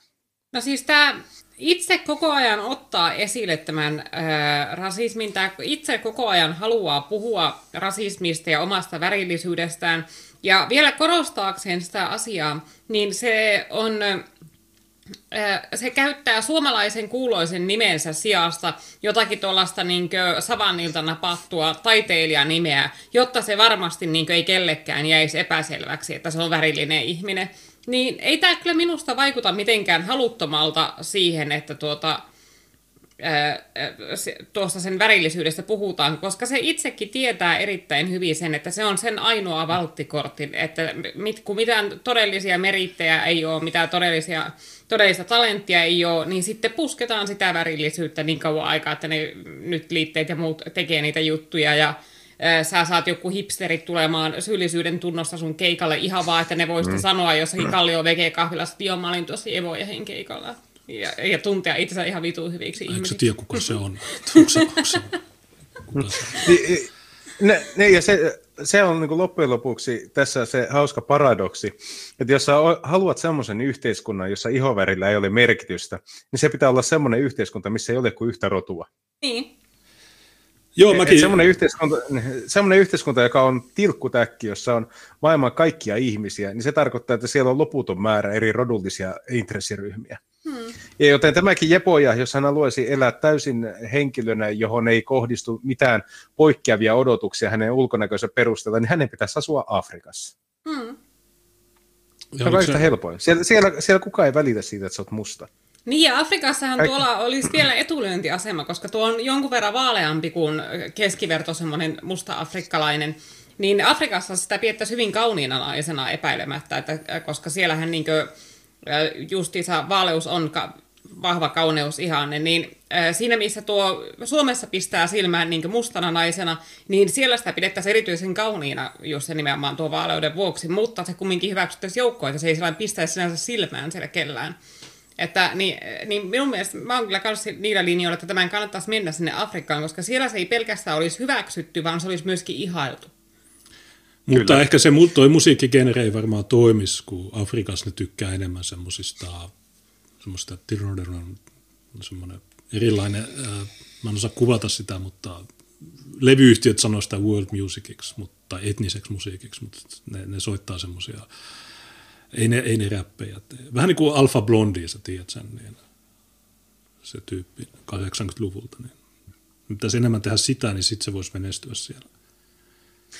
Suomi on tulvillaan ei-valkoisia räppäreitä, mutta yksittäisiä poikkeuksia lukunottamatta he ovat jääneet sivun valtavirrasta valkoisten varjoon. Kukahan tämä yksittäinen poikkeus on? Mitä katsoa, tässä on linkki. Se on Musta Barbaari. no niin. En ole rasisti, mutta kuski on Musta Barbari, joka, jolla oli yksi hitti, ja sen jälkeen se on niin kuin, yrittänyt toistuvasti nostaa itseään pinnalle erinäisillä rasismiulinoilla, muun muassa keksimällä viharikoksia. No itse asiassa eilen, on, ja eilen Tiina joutui, oli, oli mun kuskina. Niin, mutta nythän se joutui, niin, mutta nythän se joutui ulosottoon, muistaakseni hänellä tuota, vähän suli se tuota, hänen suosionsa ja hänen rahansa. Hän Joo. ei oikein osannut käyttää sitä lyhy- lyhyttä niin kuin nousuaan yhtään mihinkään rakentavaa. Tulee taas Etelä-Afrikka. Hmm. He ovat jääneet sivuun valtavirrasta valkoisten varjoon. Suomi Rap vieraantui jo alkutekijöissään yhdysvaltalaista juuristaan. Mustien amerikkalaisten hip-hop haastoi valtarakenteet, mutta Suomessa lajityyppi rakentui valkoisten miesten säyseelle ekopörhistelylle. Hei, nyt, nyt muija, jos sä katot mitä tahansa mustan äijän niin rap-tuotosta, niin se ei ole mitään muuta kuin sitä, että kuka nussii pillua, kuka vetää eniten kamaa ja kello on eniten bling-blingiä. Ja se on nimenomaan sitä mustaa voimantumista, koska se on mustien tapa, niin kuin, miten ne katsoo tai ymmärtää valkoiset niin eivät ne olleet kateellisia siitä, että valkoiset on heitä älykkäämpiä tai valkoiset on sivistyneempiä, vaan oli kateellisia siitä, että valkoisilla on isommat autot, niillä on enemmän blingiä, niillä on enemmän statusta, ne haluaa sen statuksen itselleen. Tämä oli mustien sitä räppiä. Ja niiden mielestä oli hullu siistiä, jos oli, niin pystyi osoittamaan, että mulla on ihan vitusti pätää ja fyrkkaa, mutta ei ne koskaan halunnut mitään valkoisten elämää, että ollaan tuota, koko nuoruusikä yliopistossa ja sitten eletään säysiästi jossakin suburban alueella omakotitalossa. Joo, ja minusta tämä on vielä hauskaa, että tässä sanotaan, että valkoisten miesten säyseä ekopörhistele. No mikä voi olla säyseämpää kuin se, että sulla on se turvallinen tila, jossa on se täydellinen tasa-arvo kaikille ja muuta vastaavaa. Tuo, tämä itse kyllä on profiloitunut niin erittäin säyseäksi tässä, niin minusta tämä ei ole ehkä oikea henkilö mutta, arvioimaan muita sellaisiksi. Mutta ehkä pieni oikaisu tuohon, äh, mitä Tuukka sanoit, niin jos katsotaan vaikka niitä 80-luvun hip-hop-videoita, ähm, esimerkiksi se yksi klassikko, kahdeksan minuuttinen, jossa se tyyppi silloin kai nahkatakki ja se koko ajan tykittelee ja se sanoo se kertoo, käsittääkseni se on New Yorkista ja se kertoo niin kuin, minkälaista on, niin kyllä siinä ehkä siihen aikaan oli vähän tätä valtaa, ei niin haastettu valtarakenteet, vaan, mutta ne kertoo siitä, että minkälaista se on olla siinä. Mutta sitten 90-luvulla, kun tuli tämä niin sanottu gangsterrappi, jota tietynlaiset henkilöt tietystä ADLn-tyyppisestä ryhmästä, niin kannatti siihen ja kaikki nämä sodat, Tupac ja nämä. Toinen on tietysti tämä, mikä Biggie Smalls, niin Juicy, niin siinäkin biisissä kertoo, että okei, okay, minkälaista oli. Niin, mutta sitten nykyään, niin se on, tai varsinkin 90-luvun taitteessa, niin se muuttuu aika, aika ikävämmäksi ja paljon väkivaltaisemmaksi ja just sitä, että bling bling ja tai sitten mikä tämä Dr. Dre ja se Flavor Flav, se mm. on se kello, niin kertooko ne bling blingistä tai tästä. Ne, ne enemmän kertoo siitä, että kytät on ärsyttäviä, mä samaa mieltä. Mutta, ähm, mutta sitten tämä valkoisten miesten säyseä, ei kun, niin ta- tavallaan tämä on rasismia, kun sä väität, että valkoiset on säyseitä. Kun, silloin kun Tulee tästä mieleen se, että kun ne, ne sanoo, että äh, esimerkiksi Capitol Hillin valtaus, niin äh, nämä samat suvakit on itkenyt, että joo, mutta sitä ei pidetä uhkaavana, koska ne on valkoisia, ne jotka valtas Capitolin. Mutta BLM, niin ne oli värillisiä, niin niitä pidettiin uhkaavina. Ja mä jo kauan sitten sanoin, että no tietysti, koska te olette, te pelottaa, te, te, koskaan ei tiedä, niin mitä sieltä tulee niin kuin taas tämä Capitol Hill, niin sä näet siinä jotain boomereita, jotka on vittuuntuneita ja ei niillä ole mitään kauhean pahoja aikeita, mutta tässä tämäkin paljastaa tämän piilo rasismin näissä ihmisissä, että ne tietää, että jo valkoiset on paljon, äh, niin kuin, niiden kanssa voit käydä keskustelua. Taas näiden kanssa, niin se on, että, niin joo. Suomen hip-hop-skeneessä on kuukan mukaan paljon sovinismia ja rasismia. Välillä joudun kysymään itseltäni, miten voi antaa kaikkeni lajille, joka sortaa minua. Se on viha rakkaussuhde, mutta viha on polttoaine muutokselle. Onko mitään vasemmistolaisempaa musiikin genreä kuin räppi tai hiphoppi? No. Miten, miten sä voit sielläkin kokea oleva syrjitty? On niitä irlantilaisia työläislauluja. Ja mä soitin yhden muuten maanantaina, mutta se oli semmoinen mm, jos oli muunneltu, muunnellut sanat, se ei ollut, se ei ollut sitä, mitä se oli TRSltä. Mutta se on niitä työläislauluja. Että, että on, on nekin vasemmistolaisia. Niin, mutta jos mietit jotain rap niin oikeastaan kaikki rap-artistit, jotka on millään tavoin yhteiskunnallisia, niin ne on kaikki äärivasemmistolaisia. Sten Ykkönen, Julma Henri, Asa, Paleface, MCK, jo, mitäs näitä nyt onkaan, niin ne ovat kaikki vasemmistolaisia. Mm, niin. No on se yksi äh, jenkkibändi, joka on sekoitus räppiä ja metallia, mikä Fusion, niin siinä se musta tyyppi laulaa jihadista, että me tapetaan teet kaikki muslimit. Niin okei, ehkä se ei ole vasemmista. Toisaalta vasemmistolainenkin voi vihata muslimeja, niin en tiedä, ehkä nekin on äh, anti-woke leftiä ehkä, en tiedä. Mutta joo, heitä vaan tämmöisiä poikkeuksia aina vaan vittuillaan tässä. Kuukan johtonuorana on lyö ylöspäin, älä alaspäin. Se tarkoittaa, että hän haastaa ihmiset, jotka ovat päättävässä asemassa, eikä niitä, jotka ovat häntä haavoittuvaisemmassa asemassa. Niinhän mekin tehdään. Meillä on ihan sama doktriini tässä. Mä, mä lyön aina alaspäin. Katja-Maria Miettunen, ää, mun alapuolella ää, Vehko, niin se on ylä, alaspäin, ää, ketä niitä, no Oula alaspäin. Me ollaan, me ollaan täällä niin kuin huipulla, mutta joo, ylöspäin. Räpissä on alusta asti ollut ongelma, että lyödään ylöspäin vaikka kritisoiden poliisiväkivaltaa, mutta silti kohdellaan naisia alentavasti. Ja.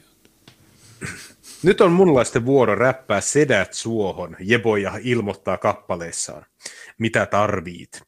Sedät ovat valta-asemassa olevia portin vartioita, jotka päästävät sisään vain omanlaisiaan. Hyvä veli kerhot, levyyhtiö sedät, joilla on rahaa ja valtaa, Rebekka selittää.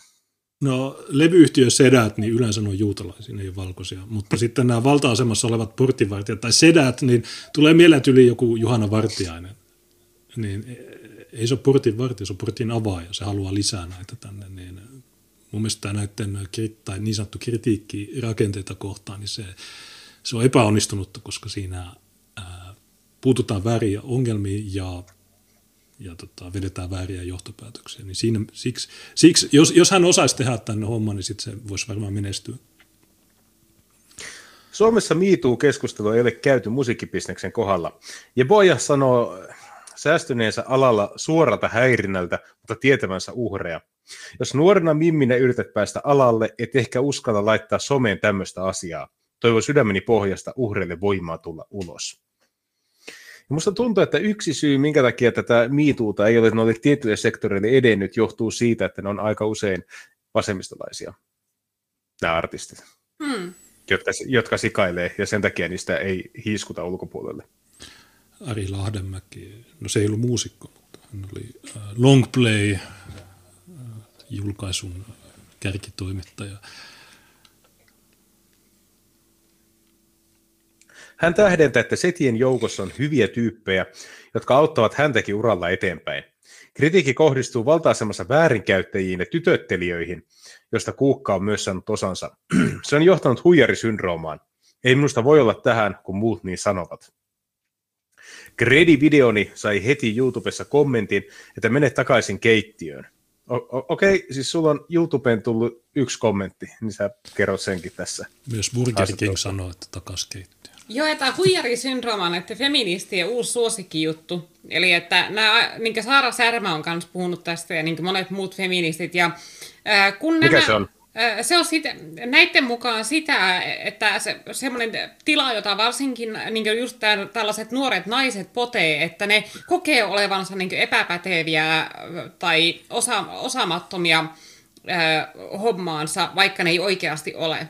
Ja äh, tuota, mä kyllä veikkaan, että näillä aika usein se osaamattomuuden tunne ja se tunne, että ne on liian syvissä vesissä, johtuu ihan liian siitä, että ne on liian syvissä vesissä, että ne on oikeasti osaamattomia, että ne itsekin tietää, että niillä ei ole niitä merittejä e, eikä sitä osaamista, mitä tarvitaan. Mä... Mutta sitten, koska ne ei halua joutua tunnustamaan sitä, että okei, että minulla on vielä opeteltavaa ja minä tuota, ja mä en ole tuota kaikessa mestari, niin ne, sano, ne sitten kehittää tällaisen jutun kuin huijarisyndrooma, että joo, että ei kun se, kyllä mä oikeasti mä oon mestari tässä hommassa, ja kyllä mä oikeasti ansaitsen kaiken mahdollisen, mä ansaitsen levytyssopimukset, mä ansaitsen päästä joka lehden kanteen, mutta se on vaan tämä patriarkaatti on iskostanut minuun tällaisen huijarisyndrooman, niin että mulla välillä saattaa hiipiä mieleen sellainen ajatus, että ehkä mä en ole kauhean hyvä tässä hommassa.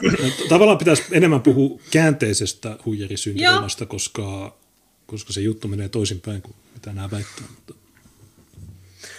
Kredi-videoni sai heti YouTubessa kommentti, että menet takaisin keittiöön. Jo alkuaikoina, kun kyselin, missä pääsisi räppäämään studiolle, jengi suhtautui vähättelevästi.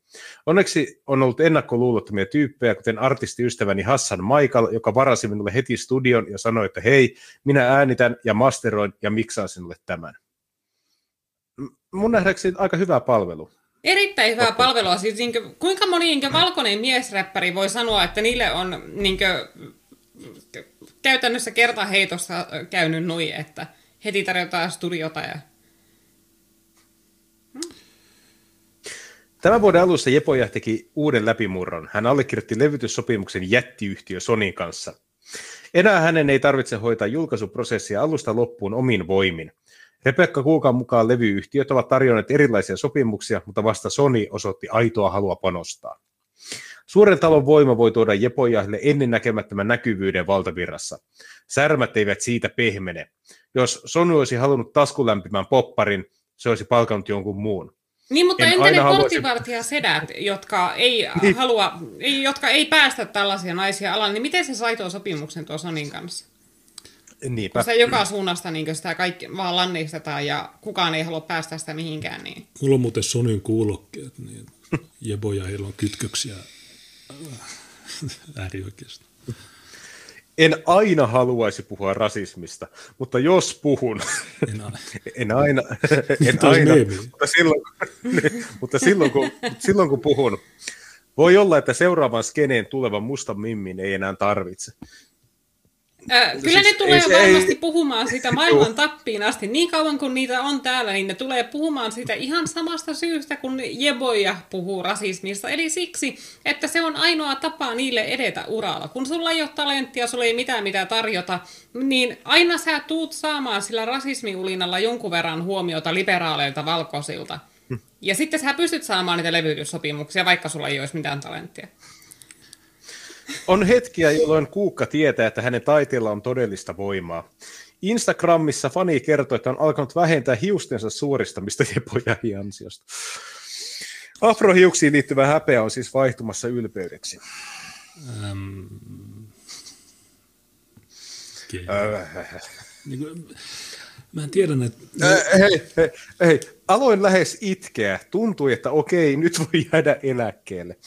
Tämä on niin taistelu, okay. niin, niin kuin, jebojen taistelu, niin sitten yksi tyttö kertoi minulle, että se ei, se ei käytä suoristusrautaa enää niin usein. Se ei, se ei jaksa enää laittaa hiuksiansa. Niin. niin, niin.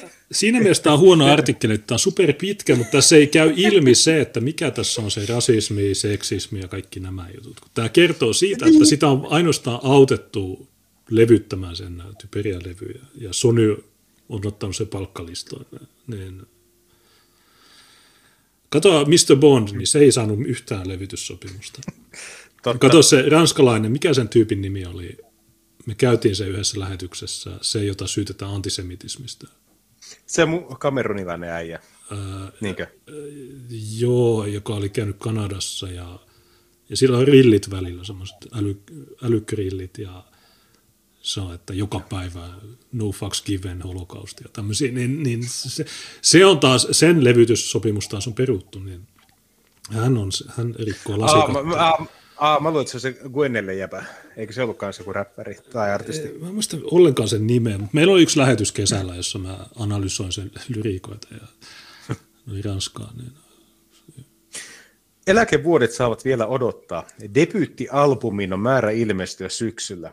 Se on nuoren naisen kasvutarina, kertomus itsevarmuuden löytämisestä. Jos korona suo, ehkä Jeboja palaa silloin Tavastian lavalle ensimmäistä kertaa itsenäisenä artistina. Sinä iltana tila on turvallinen kaikenlaisille ihmisille.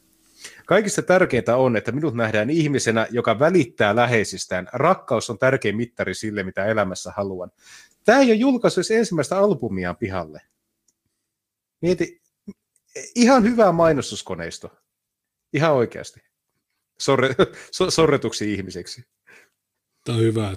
Mit, mitä tarkoittaa ammattiliitto? No, no se on semmoinen mafia, joka tota, huijaa ihmisiä, joka kerää rahaa ja pyörittää asuntobisnestä ja vetää asumistuet ja tuo meille matuja. Okay.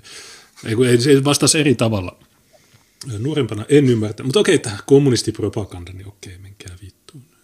Tai onko tässä jotain, sä, sä lukenut?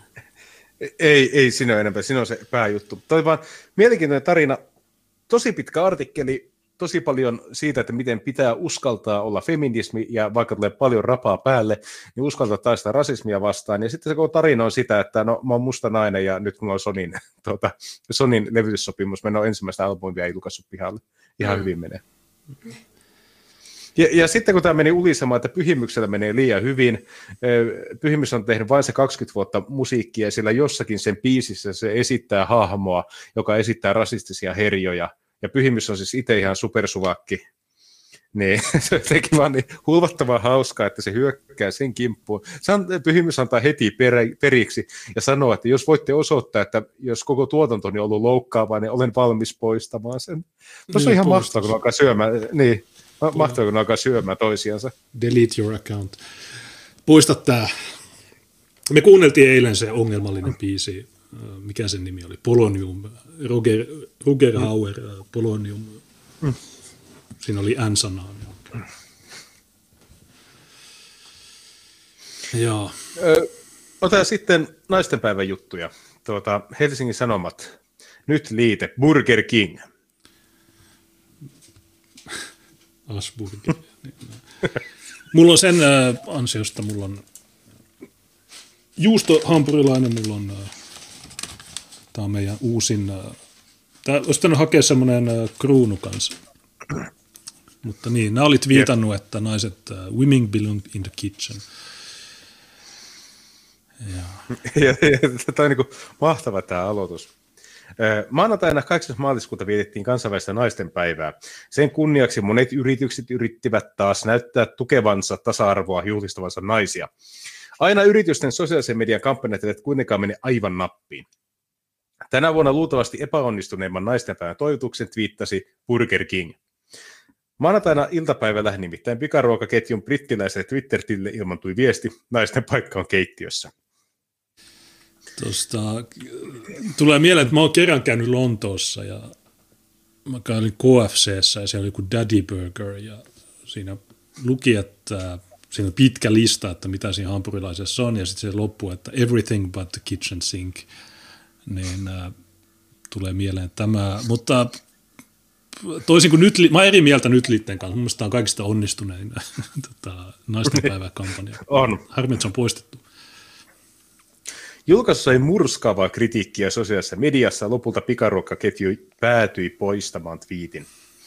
Twiitillä viitataan luultavasti iänikuiseen seksistiseen lausahdukseen, jonka mukaan naisen paikka on keittiössä tai naisten kuulisi palata keittiöön. luultavasti viitataan. Onko sulla lähdettä tällä? Se on mahdollista. Tarvitaan tutkimus. Lausahdus on tuttu myös Suomessa, jopa niin tuttu, että maanantai UN Woman Suomi aloitti naistenpäiväkampanjan, jonka teema on naisen paikka. Kampanjan tarkoituksena on viestiä, että naisen paikka on kaikkialla. Aika rohkeaa. Mieti, Suomessa naisen paikka on kaikkialla. Joo, jätekuskeiksi, öljynporauslautat, kaivostyöntekijät, viemärin tota, puhdistajat. Ja... Te- telinerakentajat. Niin. Kyllä näitä löytyy. Burger Kingin tarkoituksena ei kuitenkaan ollut vähätellä naisia, vaan kertoa, että Iso-Britanniassa vain 20 prosenttia ravintola-alalla työskentelevistä kokeista on naispuoleisia, ja mainostaa samalla uutta apurahaohjelmaansa. Sinänsä tämä on hauska tämä asetelma, että okei, 80 prosenttia kokeista on miehiä. Ja jos sä haluat niin tasa-arvon liturgian mukaisesti, että se olisi 50-50 tai paremminkin, että siellä ei olisi yhtään miehiä, silloinhan se on kaikista tasa-arvoisin. Mutta sitten kun kyseessä on keittiö, niin siinä on jotain semmoista pahaa, että siinä sitten tuleekin errori. Se ei toimikaan enää tuossa. Se ei ole pörssiyhtiön hallitus tai se ei ole joku kiva virkamiespaikka, missä olisi tuota turvattu julkisen sektorin palkka hamaan eläkeikään asti, vaan toisi niin kuin keittiöduunia. Niin, no, mitä tässä tarkoitetaan kokilla? Onko se niinku onko se synonyymi ravintolatyöntekijälle, onko se kassatyöntekijälle. Burger Kingissä ei ole mitään kokkeja. Aina jos niin kuin tarkoittaa sitä ranskankielistä chef-sanaa, niin eh, Kyllä. hampurilaisia, jotka on eh, valmiiksi mietittyjä, niin en mä sanoisi niitä kokeiksi.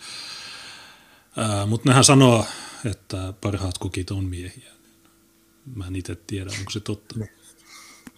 Tietenkin, jos he haluavat. Kuitenkin tällä hetkellä vain 20 prosenttia kokeista on naisia. Haluamme muuttaa ravintola-alan sukupuolijakaumaa ja kannustaa naisia tavoittelemaan kulinaarista uraa. Aloitamme uuden apurahaohjelman, joka tarkoituksena on auttaa naispuolisia Burger Kingin työntekijöitä unelmiaan ravintola-alalla. Siis mikä apurahaohjelma mitä varten? Mikä estää naisia olemasta keittiössä duunissa tällä hetkellä? No kato, kun nämä Burger Kingin naispuoliset työntekijät, niin ne haluaa oikeasti päästä ravintoalalle. Ne, ne ei halua olla missään vitun Burger Kingissä. Niin, hmm. en mä tiedä. Tämä oli saanut paljon jakoja, mutta mä, mun mielestä ainoa virhe, jonka nämä teki, oli, että ne puisti tämän. Mm. Burger Kingia syytettiin klikkiotsikoinnista tai tässä tapauksessa klikki-twiittailusta. Sokeraava ensimmäinen twiitti saa käyttäjät klikkaamaan julkaisun auki, jonka jälkeen alemmasta päivityksestä löytyy tietoa, joka muuttaa twiitin alun perin synnyttämän mielikuvan.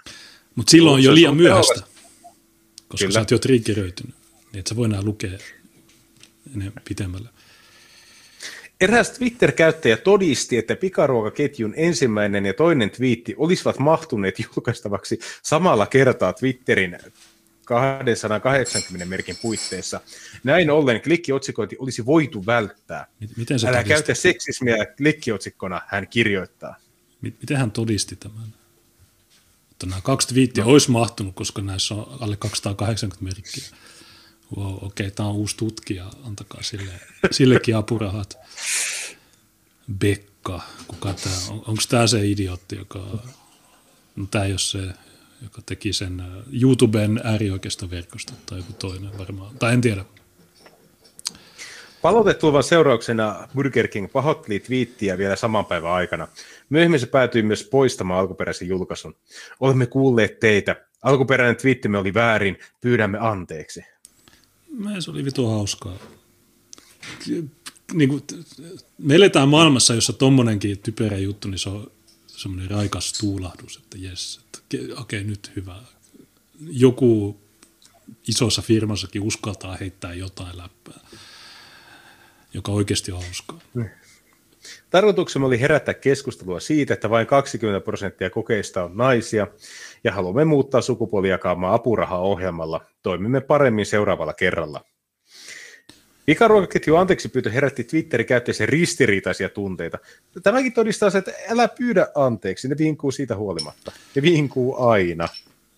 Niin ja niitä on Britanniassa, tämä on Burger King UK, mm. niin ähm, Britannia ruokaa. Niin Osa mielestä Burger Kingin ei olisi alun perinkään pitänyt pyytää anteeksi, koska kyseessä oli heidän mukaansa vitsi. Kyllä. Henkilökohtaisesti en koe, että teidän tarvitse olla pahoillaan. Kyseessä on hauska ja hyvä tähtöinen tapa tuoda esille työpaikkojen epätasa-arvoisuus ja uusi apurahaohjelma. Jatkakaa hyvää työtä. Toisissa kohu aiheuttaa ainoastaan turhautumista. Olen kyllästynyt siihen, että naisia vähätellään aina. Alkuperäisen twiittiin tulet vastaukset näyttävät, että osa ihmisistä ajattelee edelleen tällä tavalla naisista. He tuntevat olonsa tarpeeksi mukavaksi ilmaistaakseen nämä misogyyniset mielipideensä vitseinä, eräs Twitter-käyttäjä kirjoitti. Se sopii, tai siis... Twiitissä syntyy tietenkin meemejä. Niissä pikaruokaketjun epäonnistuneista viestinnästä vitsaillaan hieman närkästyneeseen sävyyn. Suunnitelma oli yksinkertainen, toisessa twiitissä todetaan. Saa ihmiset puhumaan Burger Kingistä julkaisemalla vahingossa misokynistinen twiitti kansainvälisenä naistenpäivänä. Vähän, vähän hyvä meemi. Eikö ollutkin hauska? Tämä oli la, laatu, laatu meemi.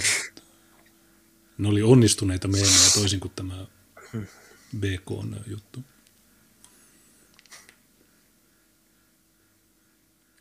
Alkuperäisestä twiitistä tehtiin myös omia versioita. Niissä vitsaillaan hieman jännittyneesti, mitä Burger King keksii seuraavana Pride-kuukautena, mustan historian kuukautena tai kansainvälisenä miesten päivänä.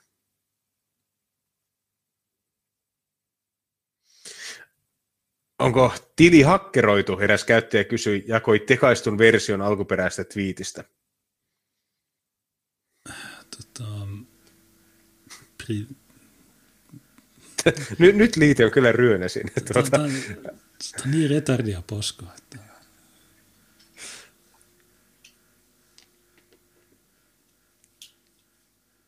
Mutta mitä tästä opimme, ei kante laittaa huumoria. Huumori on kielletty. Huumori on loukkaavaa. No se on, että no ei niitä olisi nyt poistaa, niitä olisi sanoa, että olkaa, tai siis olisi vain ignoroinut ne Twitterissä sä voit sitä paitsi estää vastaukset, niin mitä sitten tapahtuu? Hui, tämä jättiyritys joutuu nyt. No joo, ei, ei kun, ketään kiinnostaa oikeastaan. Tämmöiset vitu Twitter-aktivistit iniseen.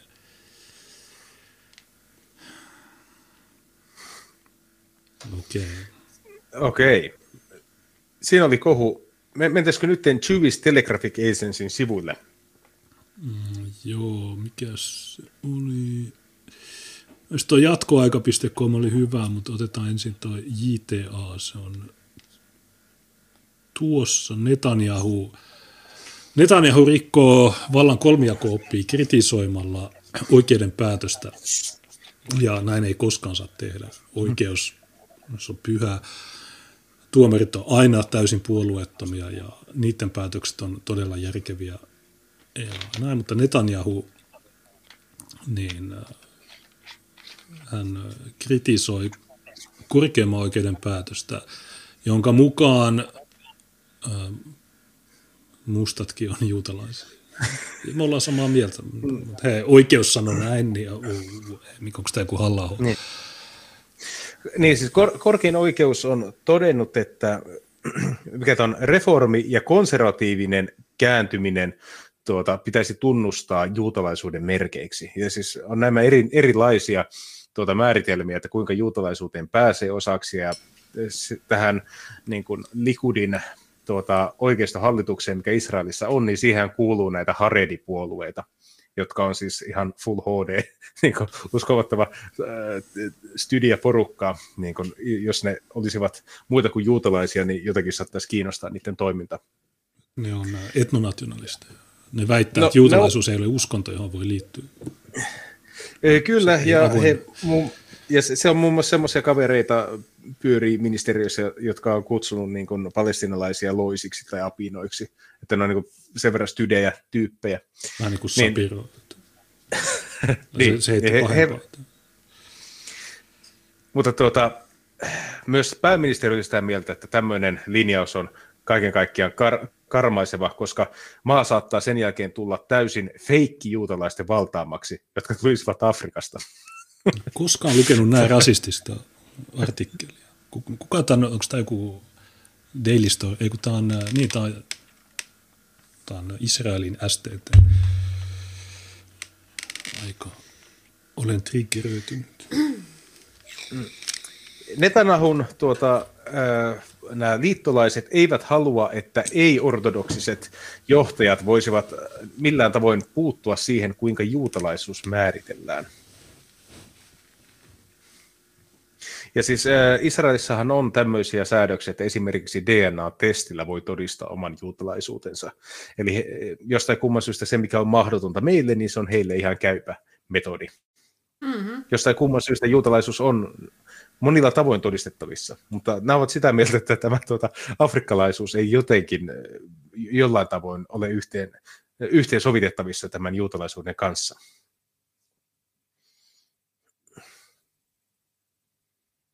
Ja sitten tuota, nämä Haredi-poliitikot, eli ortodoksijuutalaiset, ovat todenneet, että tämä liberaalien linjaus tarkoittaa sitä, että koiratkin voivat kohta olla juutalaisia.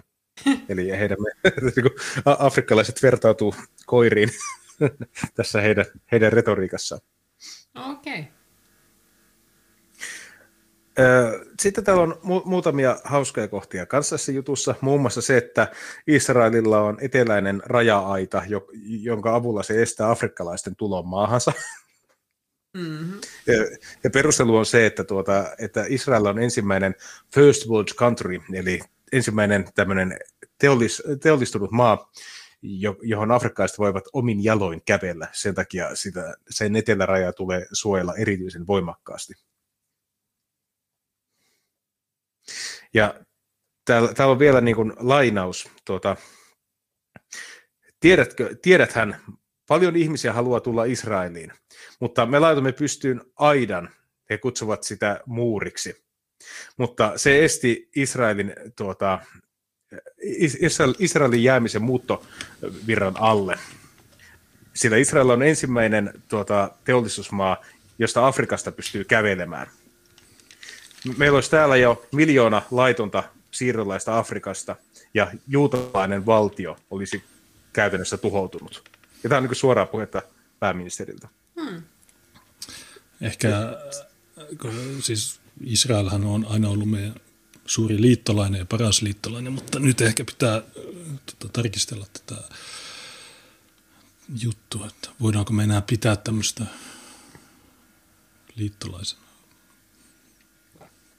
Netanyahu väittää, että tuota, ö, tämä oikeuden päätös saattaa johtaa siihen, että afrikkalaiset tuota, turvapaikanhakijat saattavat kääntyäkin juutalaisuuteen ja Israelin lain perusteella heillä olisi oikeus jäädä maahan. Ja tämä on sinänsä hauska, että tätähän ovat tehneet vuoden 2015 jälkeen Euroopassakin ja Suomessakin on paljon näitä, jotka kääntyvät kristinuskoon ja sen jälkeen sanovat, että heitä ei voi palauttaa, koska he ovat kristittyjä. Jotenkin vaan huvittavaa, että nyt kun se tapahtuu Israelissa, niin op, stop, nyt, tähän, tähän tulee stoppi. Mä en ymmärrä tätä. niin. nyt se ei käykään enää. Vain ihonvärin takia.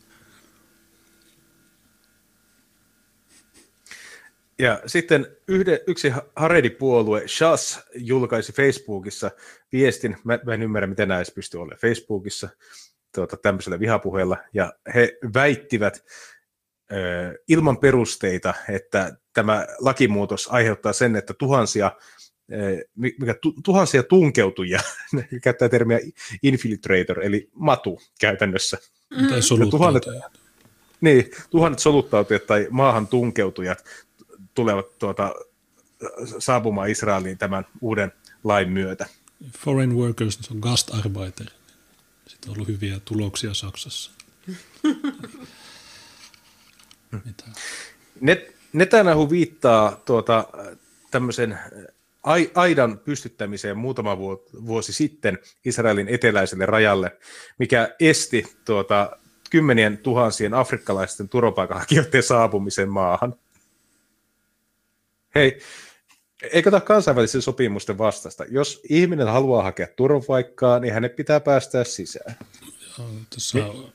oli Unkarissa kausti, kun EIT sanoi, että Unkarin pitää päästä ne, mutta Orban sanoi, että ei me nyt Unkari kuulemma joutuu maksaa sakkoja EITlle, mutta Unkari sanoi, että ei me, ei me makseta. Niin. No jatka vaan. Sitten täällä on tämä Labour, eli paikallisen vasemmiston, nämä liberaalit, jotka toteavat, että on ylimitoitettu tämä pelko että ei siinä niin tule käymään, että kymmenet tai sadat tuhannet yhtäkkiä keksisivät juutalaisuuden, mutta se mikä tässä on hauskaa, että he kuitenkin sanovat, että pitää löytää semmoinen ratkaisu, joka estäisi tämän järjestelmän hyväksikäytön. Eli jopa niin kuin Israelin vasemmisto on sitä mieltä, että tämä lakimuutos ei kuitenkaan saa uhata sen maan juutalaista olemusta.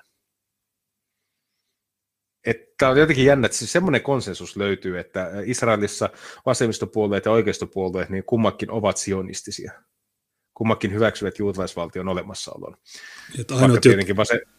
ainoat, jotka sais niin. kääntyä tuohon, olisi ne, joilla on pysyvä oleskelulupa. Ei siirtotyöläiset, ei turvapaikanhakijat, ei turistit. Niin näillä ehdoilla ne hyväksyy tuonne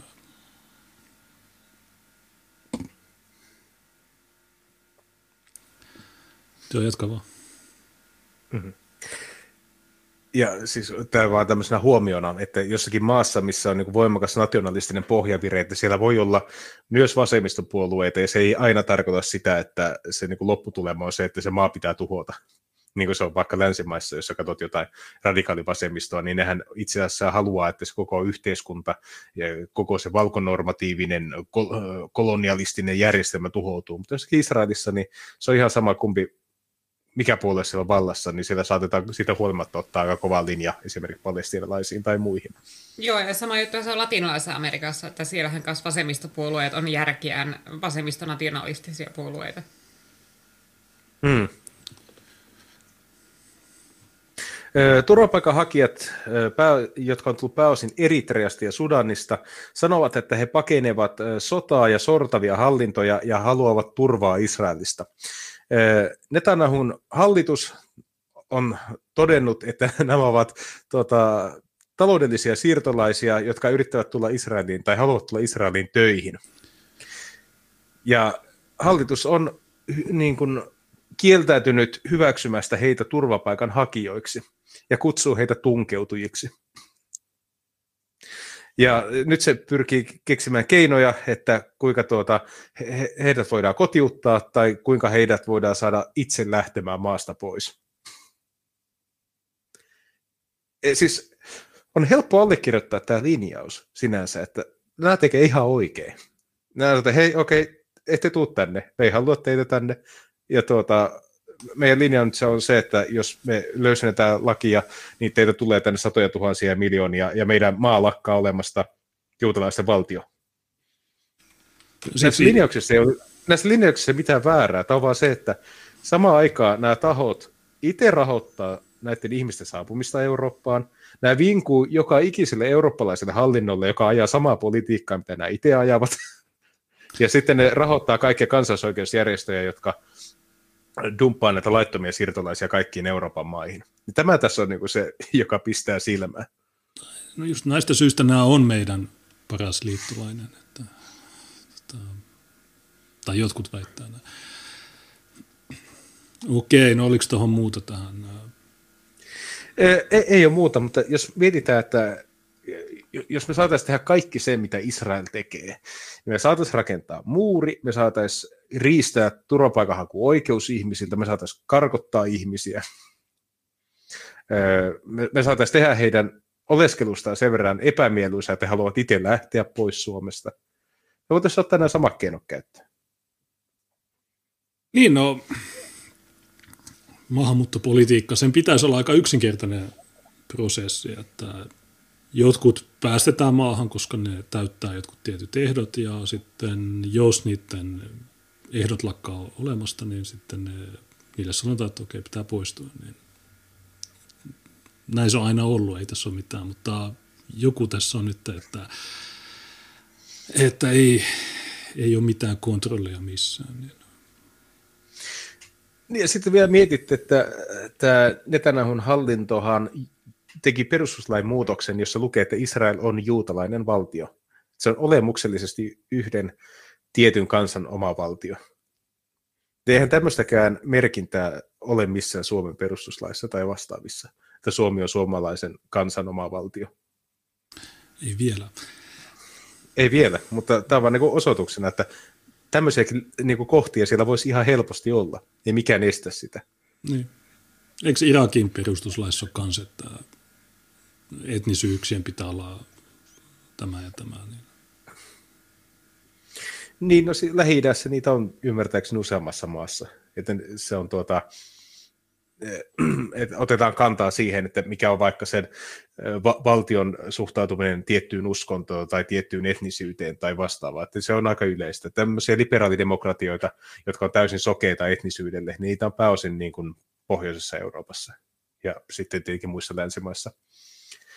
Mutta pitää kuitenkin muistaa se, että jos mennään jonnekin Yhdysvaltaan, Australiaan ja moneen Länsi-Euroopan maahan, niin ne oli 60- ja 70-luvulle asti ihan yhtä tiukkoja niin kuin tuon suhteen, että ketä ne päästi maahan ja myös se, että ketä ne piti niin kuin sen kansanyhteisön kuuluvana.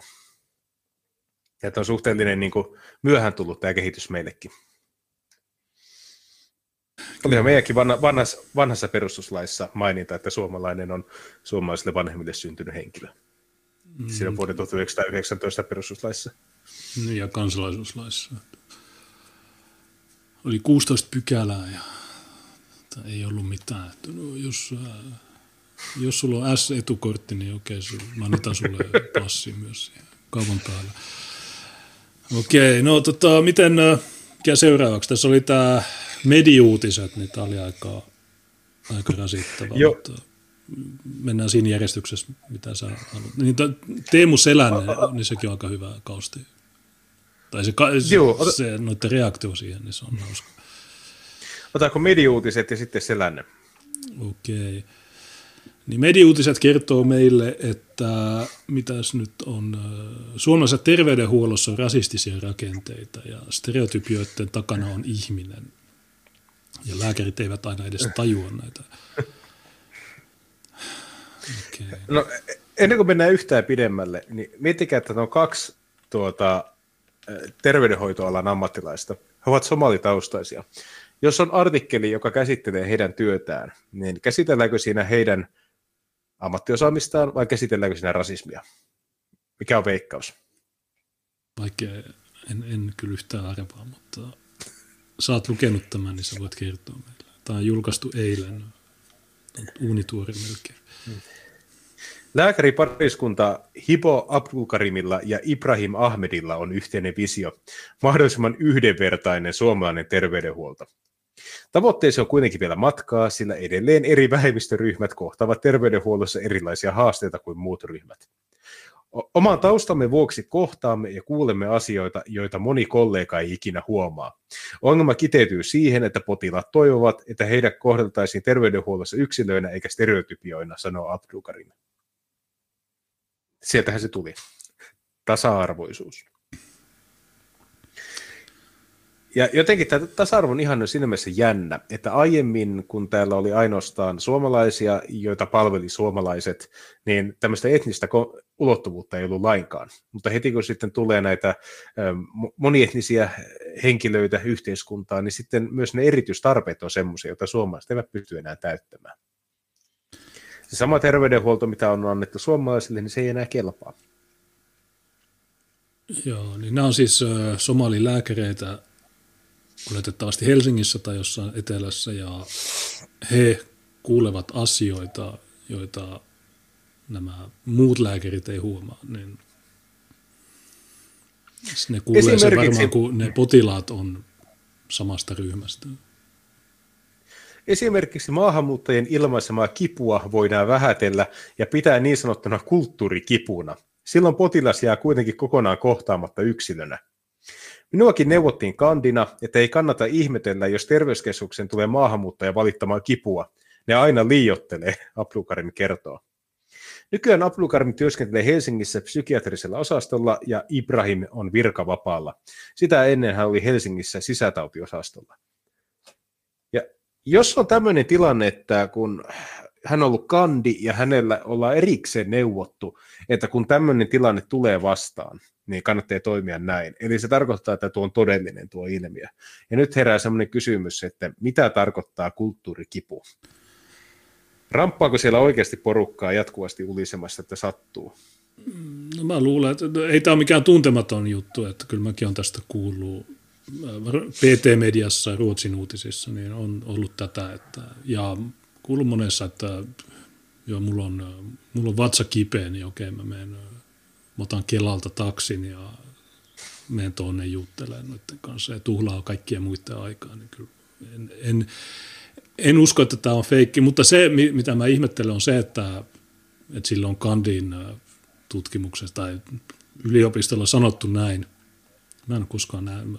Yliopistolla vaan suvakkeen, niin kukaan sanonut, että okei, jos tulee näitä, niin anna niille purana. He, mutta niin, niin kuin suomalaisetkin tekee. Mm. Mutta voi tietenkin olla, että minua neuvottiin kandina, eli onko se ollut työharjoittelussa. Niin joo, ehkä joo. Niin, no silloin varmaan san, se on sanonut, että hei lääkäri, tota, täällä on tämmöinen potilas, jolla on näin, sitten lääkäri, se, tyyppi on ihan fine, sille ei mitään. Se vaan ulisee. Abdukarim ja Ahmed perustivat tammikuussa lääkärit Hibo Ibrahim Instagram-tilin, jolla käsitellään tasa-arvoa myös muita asioita, kuten mielenterveyttä tai yleistä helposti ymmärrettävää terveystietoa suomeksi ja englanniksi. Tarkoitus on, että tieto olisi kaikkiin ulottuvilla. Pariskunta on huomannut, että koronavuonna tiedolle on ollut korostuneesti kysyntää ja tuttavat lähestyvät lääkäreitä kysymyksineen. Instagram-tilin perustaminen on entisestään vahvistanut ajatusta siitä, että vähemmistöjen ääntä pitäisi kuulla terveydenhuollossa paremmin. Olemme saaneet paljon viestejä POC-potilailta, People of Color-potilailta, jotka potilaat, niin jos te tuotte vielä yhden, niin vittu mä näytän leikkauspöydällä, että mitä sille tehdään. Ja sulla oli kipuja, okei, no kohta jotka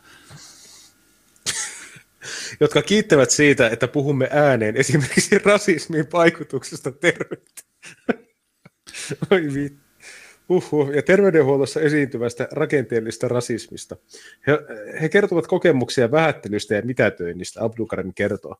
Saadaanko me tuo Instagram-tili auki? Siellä on varmaan ihan hulvattoman hyviä juttuja. Öö, onko siinä linkki? Ei, se on vaan nimi. Niin. Lääkäri.hibo.ibrahim. Öö, Ota, missä se oli se linkki? Öö, niin tuossa, okei, no mä yritän avata se. Vähän outo tuo, ei kaikista paras valinta, mutta katsotaan, jos googlettamalla Doctors Hibo and Ibrahim hashtag mental health, niin katsotaan mitä nämä sanoo. Hyväksytäänkö? Okei, okay, hyväksy. On vaikea löytää POK-ihmistä, joka ei olisi ikinä kokenut ennakkoluuloja vastaanotolla. Nämä vaikuttaa aika sensitiivisiltä asiakkaalta. Mihin tahansa nämä menee. Fatphobia intro. Racism and its impact on health. D-vitamiini, miksi se on nyt pinnalla? No koska, ähm, koska... on tutkimuksia, joiden mukaan teillä on ne vitun huivit ja täällä ei ole aurinkoa, niin te ette saa tarpeeksi äh, D-vitamiinia auringosta ja te ette suostu syömään niitä tabletteja ja sitten äh, teidän lapset on kaikki autistisia, mutta onko se vaikutus D-vitamiini vai onko se geneettinen erityispiirre, niin mä en ole, en ole tota, varma tästä. Joo. Okei.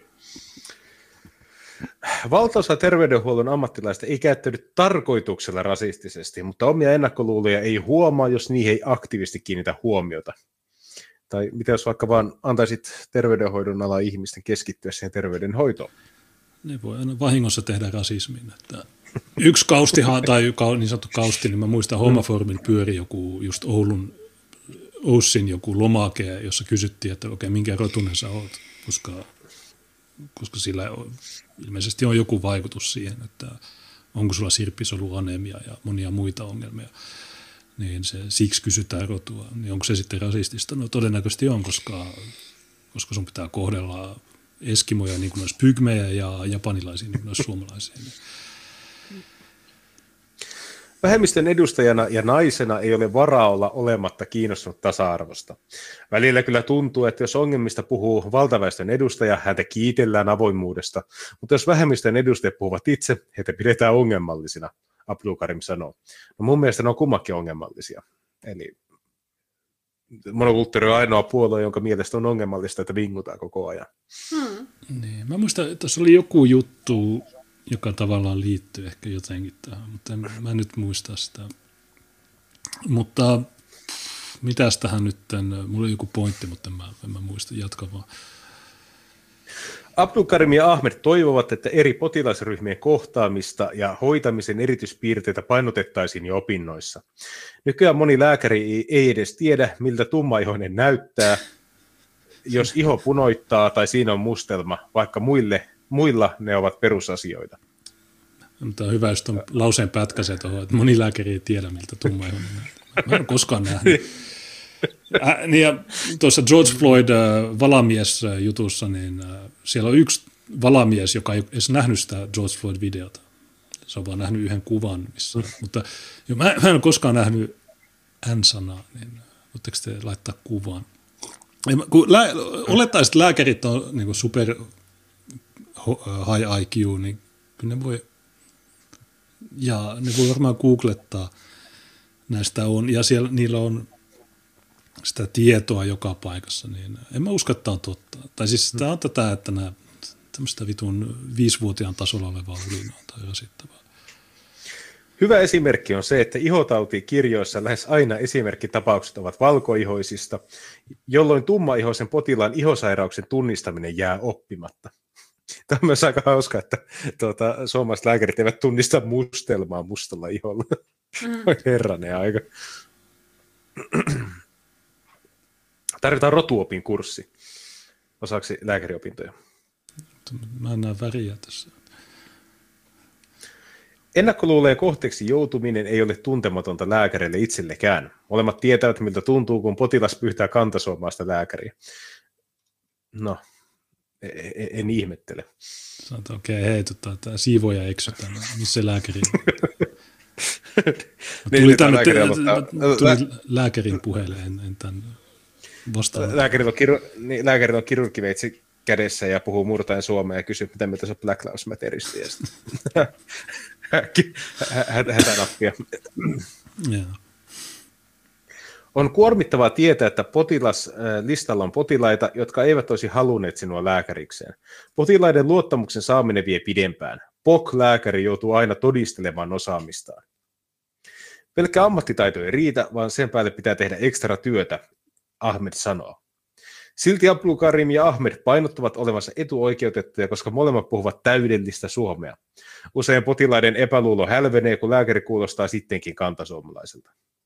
Okei, ensin pitäisi varmaan määritellä kantasuomalainen. Se kuulostaa. Mutta mut okei, no eikö tämä todista sen, että okei, no ne sun rasistiset potilaatkin, niin sanoo, okei, no okei, tuo tyyppi kuulostaa siltä, että se tietää, mitä se tekee, niin okei, jos mä kuolen, niin ainakaan ei voi sanoa, että mä olen rasisti, mutta jos mä selviän, niin sitten mä voin sanoa, että okei, mun paras, lääke, paras lääkäri on musta. Abdulkarim ja Ahmed haluaisivat perustaa sometilinsä myös siksi, että usein juuri somessa törmää siihen, että ihmisillä on väärä ja huonokin kuva lääkäreistä.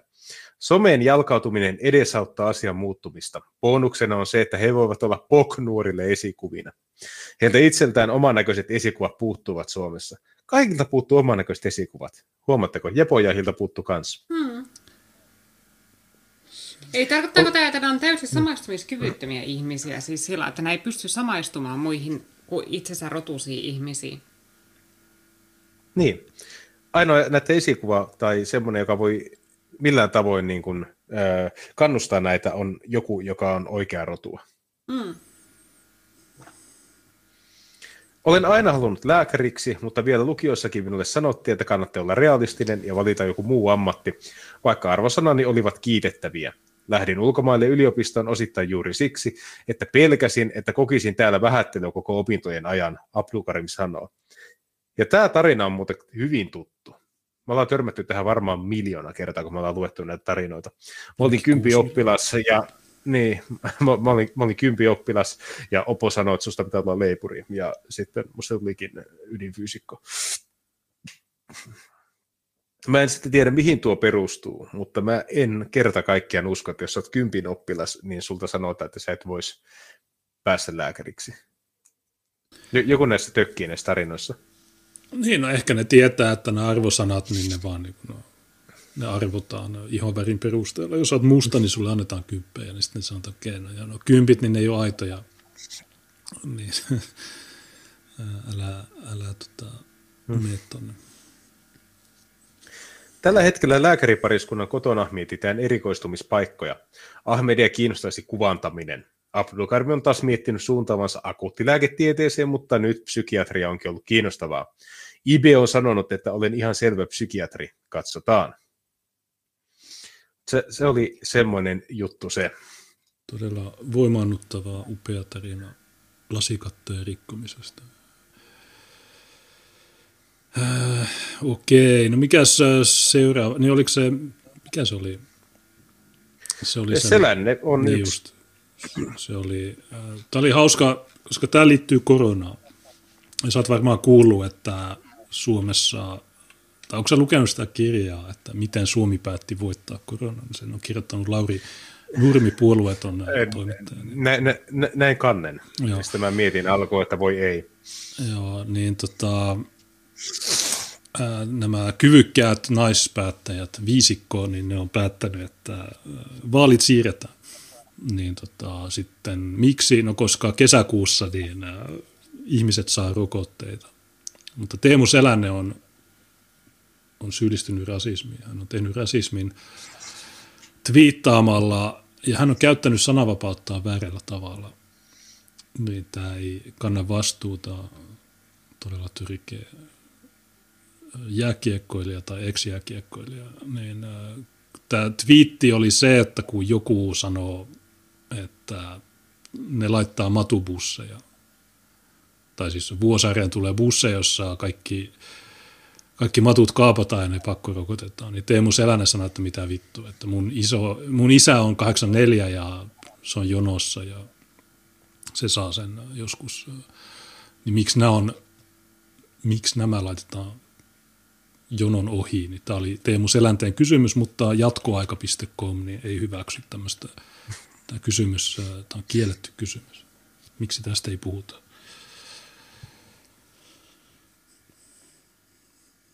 Suomen kaikki oikein valovoimaisi jääkiekkoilija Selänne herätti viikonloppuna ristiriitaista huomiota jakamalla somessa kyseenalaisia tietoja rokottamisesta.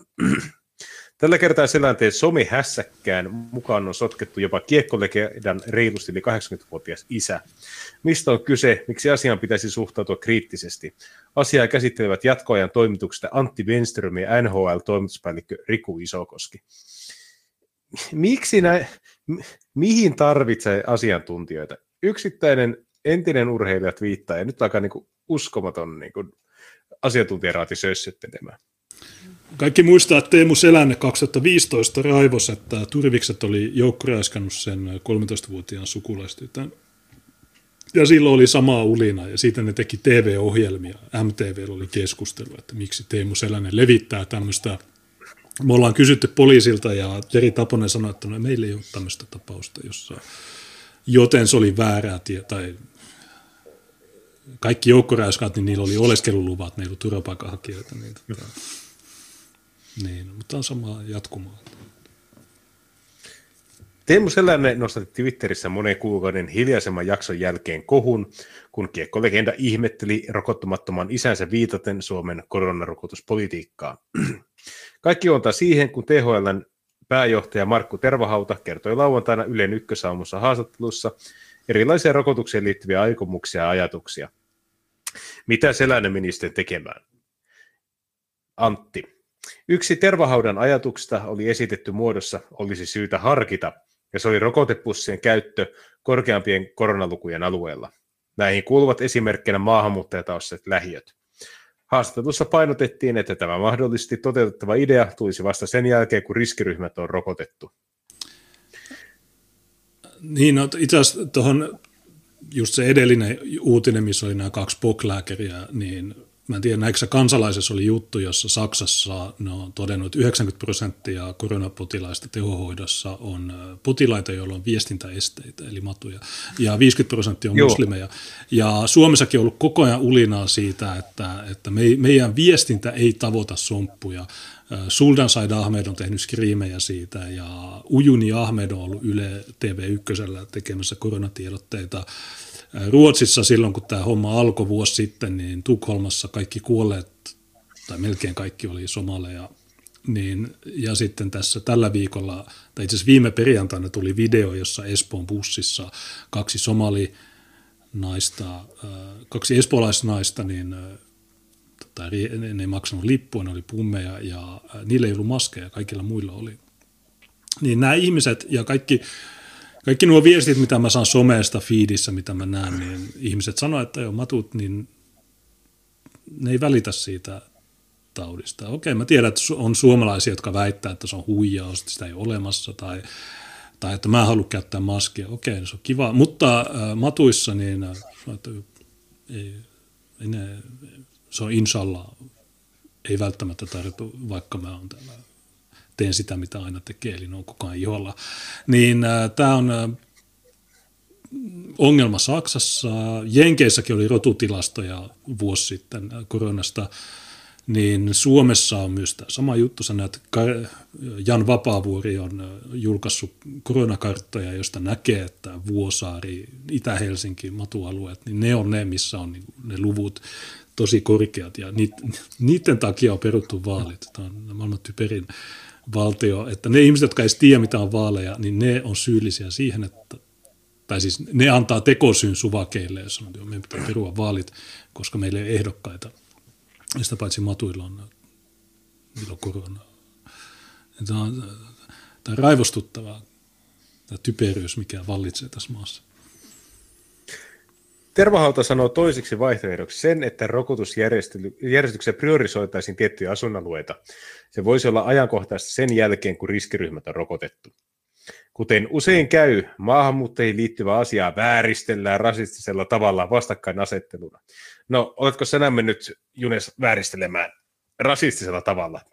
No, ilmeisesti tämä, kun nämä puhuu vääristelystä, niin on se, että tämä Tervahauta on sanonut, että ensin riskiryhmät ja sitten ehkä nämä bussit, mutta me tiedetään, että ne bussit tulee ensin. Niin, ja mitä rasit, okei, no jos on rasismia, niin okei.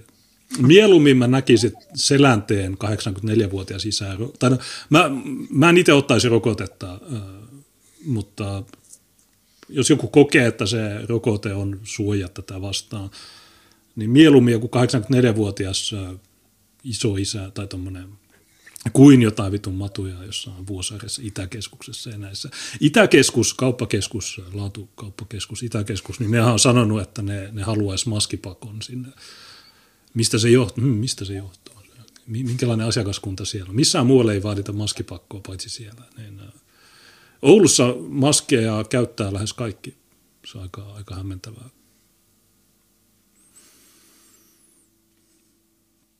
Viestissä jätettiin pois tuo riskiryhmien rokottaminen ensin ja se, että koko ajatus on vielä ehdotuksen tasolla. Selänen nosti yhden tällaisen kommentin ja sekoitti soppaa ristiriitaiset tietonsa hänen oman isänsä rokottamisesta. Huh. Onko tämä todella totta? Käsittämätöntä, jos on. Mun isä täyttää 84, kiltisti odottaa omaa vuoroa. Sanotaan, että ei voi vielä S kohdalla aakkosissa, ehkä ennen kesää. No, sun isä, niin se on valkoinen, niin se heitetään vittuun. Me, me, me rokotetaan nämä matut, koska, koska muuten nämä kultamunat, ne mädäntyy tai ne kuolee, ne tukehtuu hapen puutteeseen. Sillä teillä on Twitterissä noin 180 000 seuraajaa, josta merkittävä osa suomalaisia. Okei, okay. se, se raskauttava asianhaaras on suomalaisia. Hän on edelleen yksi seuratuimpia suomalaisia ihmisiä, joten hänen teoillaan on suuri merkitys. Hän jakoi tämän ongelmallisen viestin suurelle seuraajajoukolleen. Tämä vahvistaa vääristelyn tiedon leviämistä.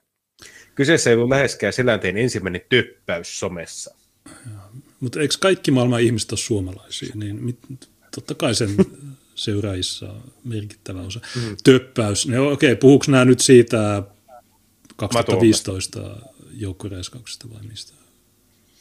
Tämä jatkaa ainakin puoli vuosikymmentä jatkunutta viestinnän sarjaa, jossa Suomen kaikkien aikojen valovoimaisin ja seuratuin kiekkosankari laukoo silloin tällöin sosiaalisen median täysin punnitsemattomia kommentteja. Käsittelin asiaa viisi vuotta sitten hieman vastaavasta tilanteessa. Aina viiden vuoden Suurin... välein tämä tyyppi tulee ja pilaa näiden jatkoajan. Meillä on vaikea elämä näillä. Suurimman osa ajasta Seläntin viestit somessa ovat tsemppausta, hyvän tuulisia toivotuksia fanien ja tuttujen kanssa. Sitten kun Selänne pyrkii parantamaan maailmaa ottamalla kantaa poliittisiin asioihin, eivät viestit oikeastaan koskaan ole tarkistettuja tai todennettuja. Okei, nämä pitäisi varmaan Lee, varmaan Lee Andersonilla käydä hyväksyttämässä ennen kuin pistetään mitään julki. Tuo rasistinen jääkiekkoilija tai sun isä, niin sille ei mitään, no ne matut haluaa. Sellainen käyttää sananvapauttaan. Hän tekee sen kuitenkin tavalla, josta puuttuu ymmärrys tai piittaaminen suuren seuraajamäärän tuomasta vastuusta. Nyt sellainen olisi pitänyt ottaa selvää siitä, pitävätkö hänen jakamansa tiedot paikkaansa ennen asian ottamista käsittelyyn. Kauanko sinulta menee aikaa googlettaa selänteen isän asuinpaikkakuntaa siuntiota koskevat rokoteohjeet? Pitäisi olla, pitäisi olla tutkimus, jonka Oula on piireviuvannut. Ja... Ei montakaan sekuntia. Mikäli ohjeet eivät ole selänteen isän kannalta riittävän ymmärrettävät, soisi hänen ja heidän lähipiirinsä tekevän asian eteen töitä. Koko tapauksen kruunasi selänteen maanantaina lähettämä video, jossa hän keskusteli videopuhelussa isänsä kanssa aiheesta – Tämän näin melko lapsellisena touhuna, eikä se länne tuntunut tajuavan alkuperäisen twiitin isointa ongelmaa. Se ei ollut rokotejärjestys, vaan rasistinen vihjailu ja perättömän tiedon levittäminen. Based. What the fuck, I love Teemu. Mutta okei, okay, sun kah- jos, jos nämä ohjeet ei ole tämän 84-vuotiaan dementikon, äh, tota, y- jos ei ymmärrä, niin hei, tota, educate yourself. Niin mieti, niin jatkoaika.com, mikä tämä julkaisu on? Eikö tämä joku urheilusössytys? Joo, on. Niin täällä on kaiken maailman niin kuin, penkkiurheilijoita, jotka mahdollisesti ehkä lukee näitä, niin kun ne lukee tämän, niin meneekö ne selänteen puolelle vai meneekö ne näiden sojahomojen puolelle? Mi- mi- Fakta ilman, niin. Fakta ilman mielipidettä on se, että Selänne vahvistaa tällä toiminnalla rasistista sanomaa ja jakaa sen valtavalle yleisölle. Katsotaan tämä klippi, tämä on minuutti 56. Niin, niin, Joo. Sä, sä et kuule, mutta yleisö kuulee. Niin, mä en ole nähnyt tätä, katsotaan sun, sen verran, mitä jaksetaan. Rokotteesta kuullut mitään? Ei mitään. Hei, kun, kun, te, hei, kun te olette soittanut sinne, niin mitä, ensinnäkin te olette soittanut sinne Siuntion terveyskeskukseen vai? Joo. Ja mitä ne, vaan, mitä ne on sanonut siellä? Eilen kun soitettiin, siellä on menossa kirjain O. Kirjain O, eli se menee aakkosjärjestyksen mukaan. Ne menee aakkosjärjestyksessä, joo. Okei. Okay. Joo.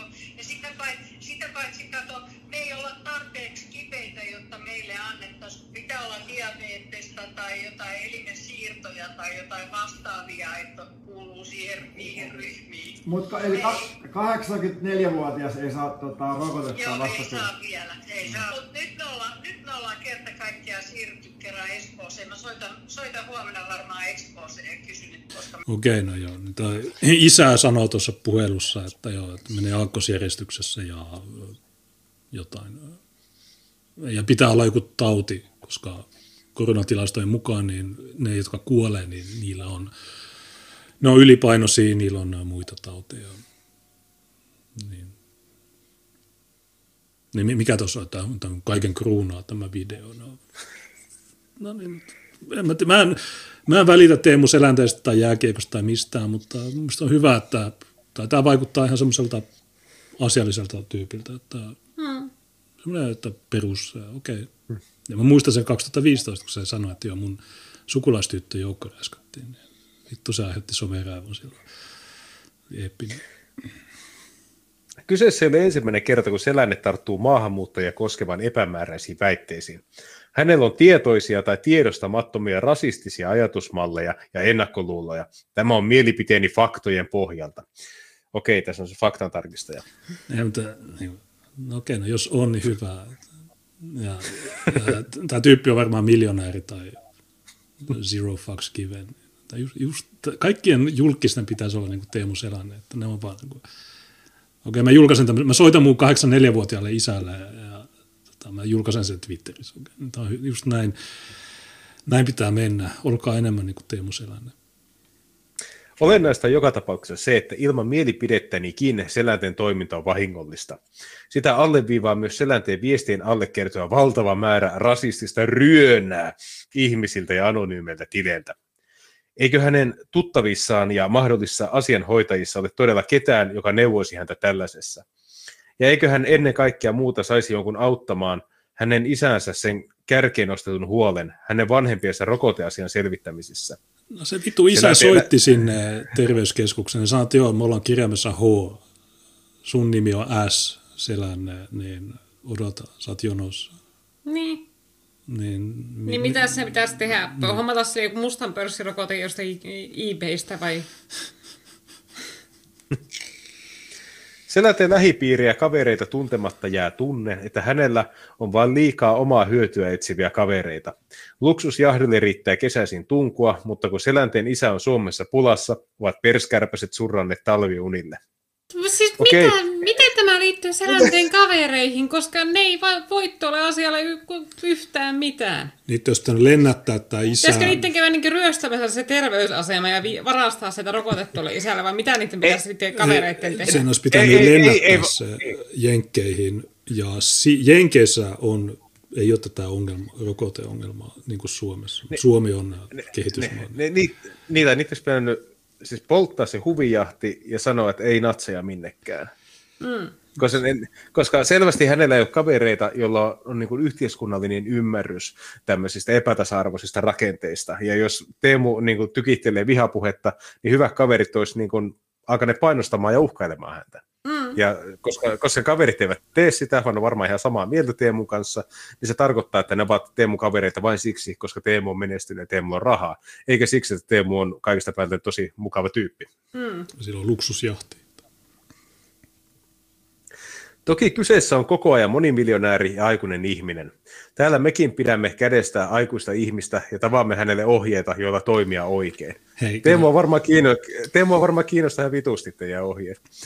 Ja tässä on nämä ohjeet, niin tässä on ohje, mitä tehdä niillä sun ohjeilla. Että sä tiedät, se meemin. Mm. Hänen valtansa takia olisi kuitenkin tärkeää, että Selänne osaisi. Hänellä olisi valtaa vaikkapa oikeasti auttaa lukemattomia vastaavassa tilanteessa olevia vanhoja ihmisiä. Niin, mitä Kun se soittaa niillekin, ase- että, että okei, okay, no mikä sun nimi on? Ah, sä oot Ben Syskovits, okei, okay, no sä oot, sun nimi on Okerlund, no okei, no sä oot jono viimeisenä. Täällä on Abdul Karim, täällä on Ahmed, täällä on nämä, niin ne on ensin ja sitten oot Okerlund, niin saat vaihda nimeä, niin pääset jonoon. Niin. Kun päästään Aasinsillalla tähän selänteen ihmisten auttamiseen, en voi olla ajattelematta sitä 90-luvun jokaisen suomalaisäidin unelmavävyä, joka oli yksi lastenklinikoiden kummien perustajajäsenistä. Mihin on kadonnut se koko kansan auttavaisimpana pidetty supertähti? Nyt auttamisen sijaan sellainen näyttää pyrkivän pönkittävä asemansa ei niin auttavaisten ihmissielujen sankarina. Ehkä 90-luvulla niin Suomi oli vielä Suomi. Niin, ei, silloin ei ollut, niinkö, ei ollut tuollaisia vitutuksen aiheita Teemulla eikä muillakaan niin pahasti. Niin. Joo, ta, mä, mä tarkistan vielä, että ketä nämä ihmiset oli. NHL, toimitus, mikäli, mikä se oli, ketä nämä oli? Niin, NHL-toimituspäällikkö ja sitten jatkoajan toimitus. Miksi nämä on tämmöisiä homoja? Miksi ne ei ole vaan, että on based Teemu Selänne did nothing wrong kuka, kuka tahansa normo on just tota mieltä, että hei, miksi, miksi mun isä ei pääse tonne? No kun ei media-alalle hakeudu mitään muuta kuin soijahomoja, niin oli, oli, ne, oli siinä sitten kyseessä joku urheilutoimitus tai ulkomaan toimitus tai viihdetoimitus, niin ne on kaikki ihan samanlaisia. Niin, jos, jos te lue, tai jos te, mä tiedän, onko noilla jotain maksullisia jäsenyksiä, jos, jos meidän katsojilla on, niin perukaa ne ja laittakaa niille palautetta, että meinaa, poistakaa nämä Pistäkää vaan, pistä, niin, pistäkää vaan pistä lol gay ja niin. perukaa tilaus.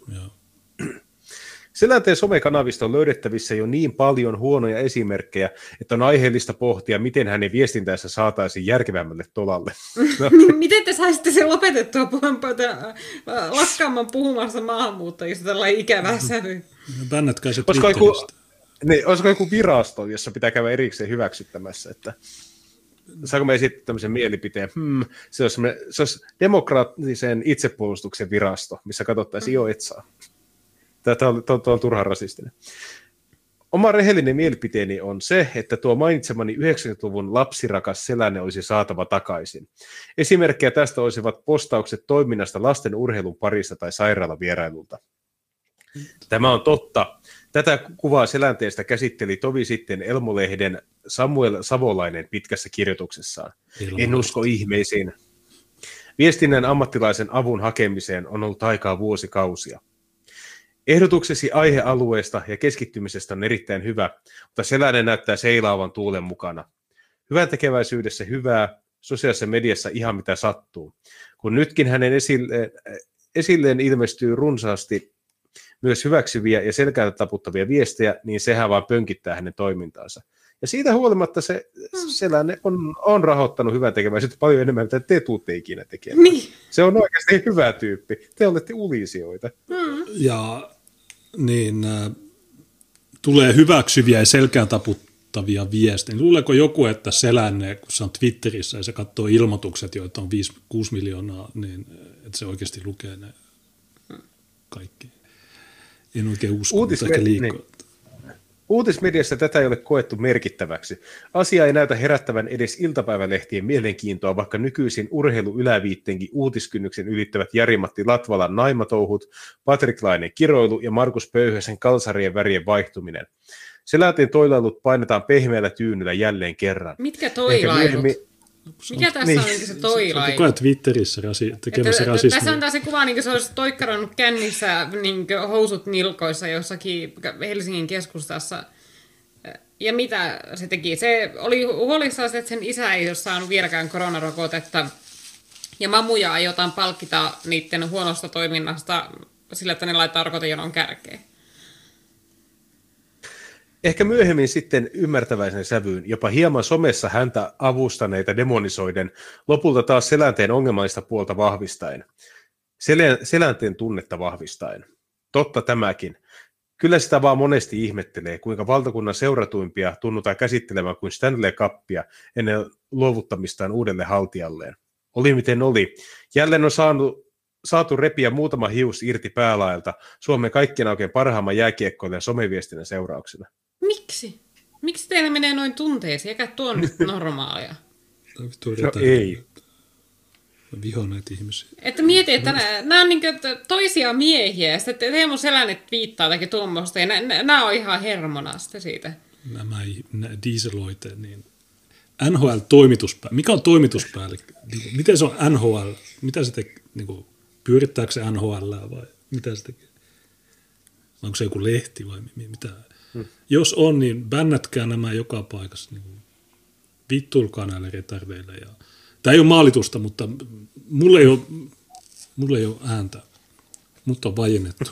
Sä oot sorrettu vähemmistö. Mä, niin, niin mä en pääse sanoa näille idioteille, että hei, poista, tämä artikkeli on vitun, tämä on myötis, tämä on myötiskannari, joka edes super gay. A, aivan super gay. Ei tämä edes ole hyvällä asialla, toisin kuin se, no sä tiedät, sähän olit ottanut kantaa siihen ympärileikkausjuttuun, että, ja Sipola sanoi, että myötiskanneri vaikka hyvällä asialla, kun perussuomalaiset nuoret Joo. oli sanonut, että ei ympärileikkaaminen, niin se ei voi runkata, jos mutta sä olit sanonut, että niin, mutta jos me kielletään, niin sitten juutalaiset lähtee. Ja mä puhuin tästä eilisessä lähetyksessä, ja me sanoin, että miettikää, että jos on ää, niin kuin TV-keskustelu tai joku vaaliväittely, ja siellä on joku persunuori, ja siellä on sinä, ja siellä on joku juutalainen tai joku Ylen tyyppi, ja sitten Yle tai se juutalainen sanoo, että niin, mutta juutalaiset lähtee pois, niin sä sanot, että hyvä, kun taas se persunuori sitten sanoo, että ei kun me laitetaan sinne semmoinen poikkeuspykälä, että te saatte ympärileikata. Niin äh, tota, tämä oli myötiskannari.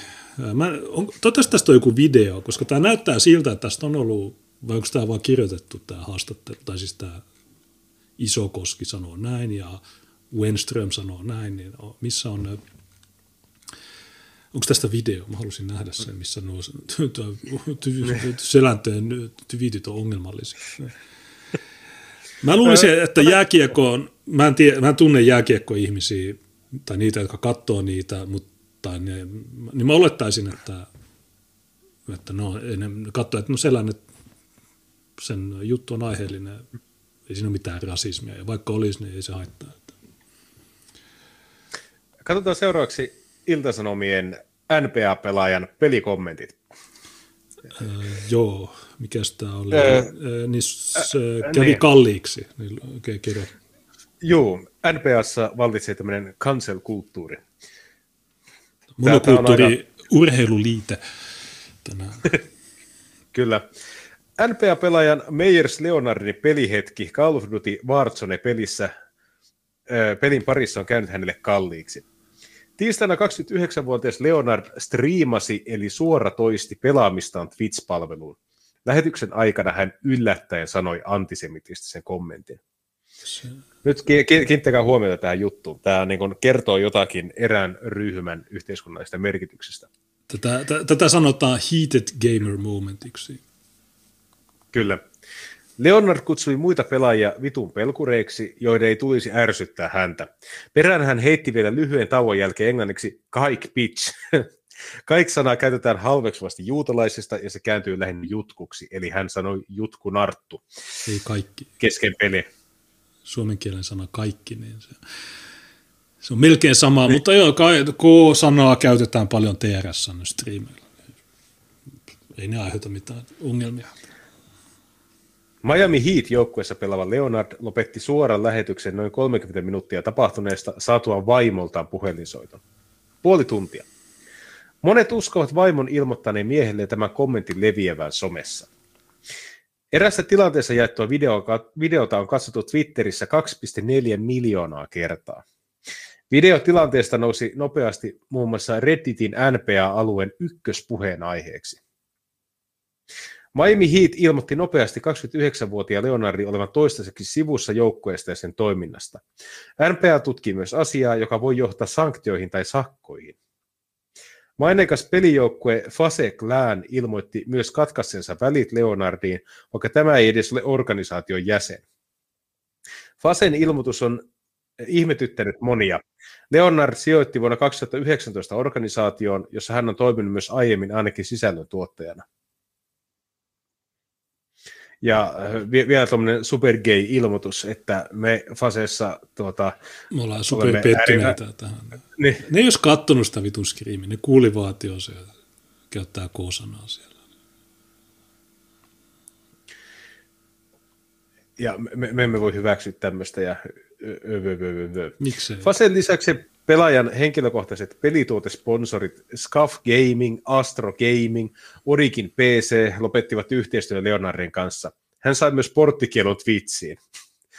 Nyt kun te mietitte tätä, että me, me luettiin niin kuin aiemmin Jepo, Jepojahista, joka on niin tosi supersorrettu, että se ei ole ensimmäistä albumia vielä julkaissut, ja nyt silloin Sonylle lätty, ja saat joka päivä Ylellä tai Hesarissa, saat niin kuin, omia haastatteluja julki. Sitten sä oot, sä oot valkoinen äijä, joka sanoo kaksi sanaa, tarkemmin yhden sanan, niin sulla tapahtuu puolessa tunnissa tämä. Me eletään totalitaristisessa val- tai maailmassa, että kun Jenkeissähän on sananvapaus, että valtio ei voi Suomessa toi saisi vielä Raja Toiviaisen kimppuunsa, mutta Jenkeissä ei tule sitä. Se on, se on se siinä mielessä positiivinen, että valtio ei voi tehdä mitään, mutta se on ulkoistettu se sananvaino ähm, yhtiöiden toimesta, niin tämä on, typy, tämä on niin raivostuttava. Miksi? Mä en oikein ymmärrä, että edistääkö tämä kenenkään tai mitään. Koska me, kuvitellaan, että ne, ne, ne haluaa edistää monikulttuurisuutta ja ne haluaa tuhota valkoiset ja kaikkea näitä, niin miten tämä edistää sitä? Eikö se olisi parempi vaan niin sanoa, että okei, tässä on tämmöinen tyyppi ja mikä se juttu, että sä sanot yhden sanan ja sut bännätään joka paikasta. Miten tämä ei ole totalitarismi? Mä, niin, niin kuin nämä ihmiset sanoo meille, että jo 50- ja 60-luvulla oli tosi, oli tosi tiukkaa kontrollia. En mä usko, että siellä on koska, koska me eletään semmoisessa tosi mielenkiintoisessa aikakaudessa, että tosiaan sä et saa sanoa, tai sä saat sanoa, mutta sä niin kuin täysin typeristä syistä joudut kaikkiin mahdollisiin ongelmiin. Tämä on vitu. Tämä ei ole ainoa. Tässä oli joku pesäpallokausti kanssa oli pari kuukausi ehkä sitten, niin se tyyppi, sekin joutui pyytää anteeksi tai joutuu. Ei. Niin, se san, niin se ei se oli joku BLM liittyvä, että se sanoi, että BLM on paskaa tai, tai se ei polvistunut, niin, mutta sitten my, neljä tuntia myöhemmin niin hän sanoi, että en ollut ymmärtänyt, että tämä on vakava juttu. Niin, tietysti voidaan myös kysyä, että no miksi, miksi sä käytät K-sanaa, että onko sun pakko sanoa näitä kaikki beatseiksi. Niin, mutta jos sä sanot, niin miksi nämä on niin totalitaristeja? Miksi sä voi vaan sanoa, että okei, sä sanoit on, me ei tykätä siitä, mutta ja, ei se nyt niin vakava juttu. Niin. Kun nämä oikeasti nämä on vitun... Niin. Kaikki Leonardin etäisyyttä ottaneet tahot ovat kertoneet samaa viestiä. Ne ovat kaikenlaista vihapuhetta vastaan, eivätkä ne voi hyväksyä pelaajan kommenttia millään tavalla. Miten niin, sä, sä pelaamassa ja su, sua vituttaa, kun sä, sut just ammuttiin, niin, sit sä, niin sä, se on täysin normaali reaktio pelaajien äh, keskuudessa. Pelaaja on jakanut Instagramissa anteeksi pyynnön, jossa hän sanoi olleensa tiedoton kaiksanan merkityksestä ah. juutalaisten keskuudessa. Hänen mukaansa, teko, hänen, hänen mukaansa teko ei kuvasta hänen todellista persoonansa. Hän aikoo sivistää itseään enemmän asian osalta, ottaa virheestä opikseen. Ja... Se, se, me tiedetään jo, että tämä ei tule auttamaan. Se, siis se on joku juutalainen holokausti tuota, muistojärjestö, joka imee tuon miljoonat ja toi siitä huolimatta pääse pelaamaan. Niin sä muistat Nick Cannonin? En muista enää niin se on musta tyyppi, jolla on MT, Musiik TVllä joku typerä juttu, ja siellä se heitti antisemitististä, niin ensin se oli, että ei, mutta sitten tuli puhelu, ja sitten se pyysi anteeksi, ja nyt, nyt se pääsi takaisin. Mutta se oli musta, niin se on eri asia.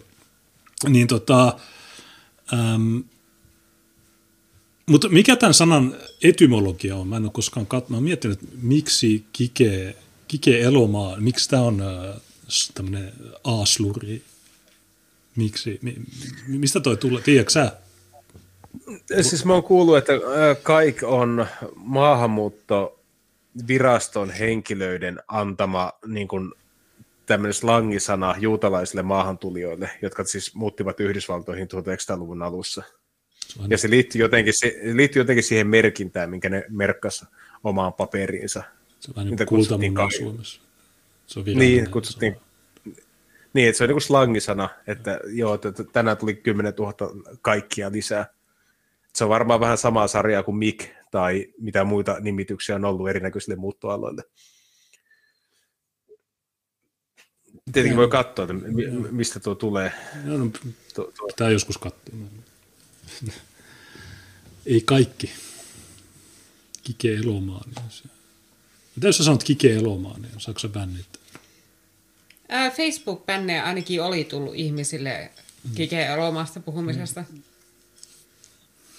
Okei, no, no tämmöinen selitys annetaan Wikipediassa, että semmoiset he, henkilöt, jotka eivät osanneet kirjoittaa omaa nimeänsä latinalaisilla tuota, aakkosilla tähän maahantuloilmoitukseen, niin tuota, heidän piti sitten sen oman nimikirjoituksen sijasta laittaa ruksia. Juutalaiset maahanmuuttajat eivät olisi ruksia suostuneet kirjoittamaan, koska he viittaisi liikaa kristinuskoon, niin he kirjo- tekivät ympyrän, ja tuota ympyrä on jiddisiksi kiikel, josta tulisi termi kaik. Okei. Okay. Ne ei osannut tehdä edes rastia. No sitä huonointa jota ei olisi koskaan kannattanut päästä. Sanotaan, sä et osaa allekirjoittanut, ei sitten, okei, okay, takaisin. Sä et osaa piirtää rastia. Okei, okay. Ellis Island, äh, tuo laiva takaisin. Tämä lähtee tuonne pois laiva, luksus ja, selänteen luksusjahdilla takaisin. Sitten tuota, tämä oli mielenkiintoinen, että olette varmaan käsitellyt tämän Ranskan opettajakeissin viimeisen tempauksen. Ää, Eilen tullut uutinen. Joo, no sehän ei mikään uutinen. Mä oon kertonut jo kauan kauan sit, silloin, kun se tapahtui, että se tyttö, joka itki siitä, niin se ei edes ollut paikalla. Niin tämä mä kerroin jo kuukausia sitten, mutta joo, nyt, nyt se on kai oikeudessa. Tai, tai miten tämä, mikä se, mikä se uutinen oli? Iltalehti tullut eilen. Ranskan ääri-islamisti surma. Mä etin sen Iltalehti Ranskan ääri, mikä niistä, islamisti surma, se katsotaan tämä opettaa, tai kahdeksan tuntia sitten vihakampanja, tyttö valehteli, ei ollut edes paikalla, niin jotain eilen, okei, niin nyt löytyy.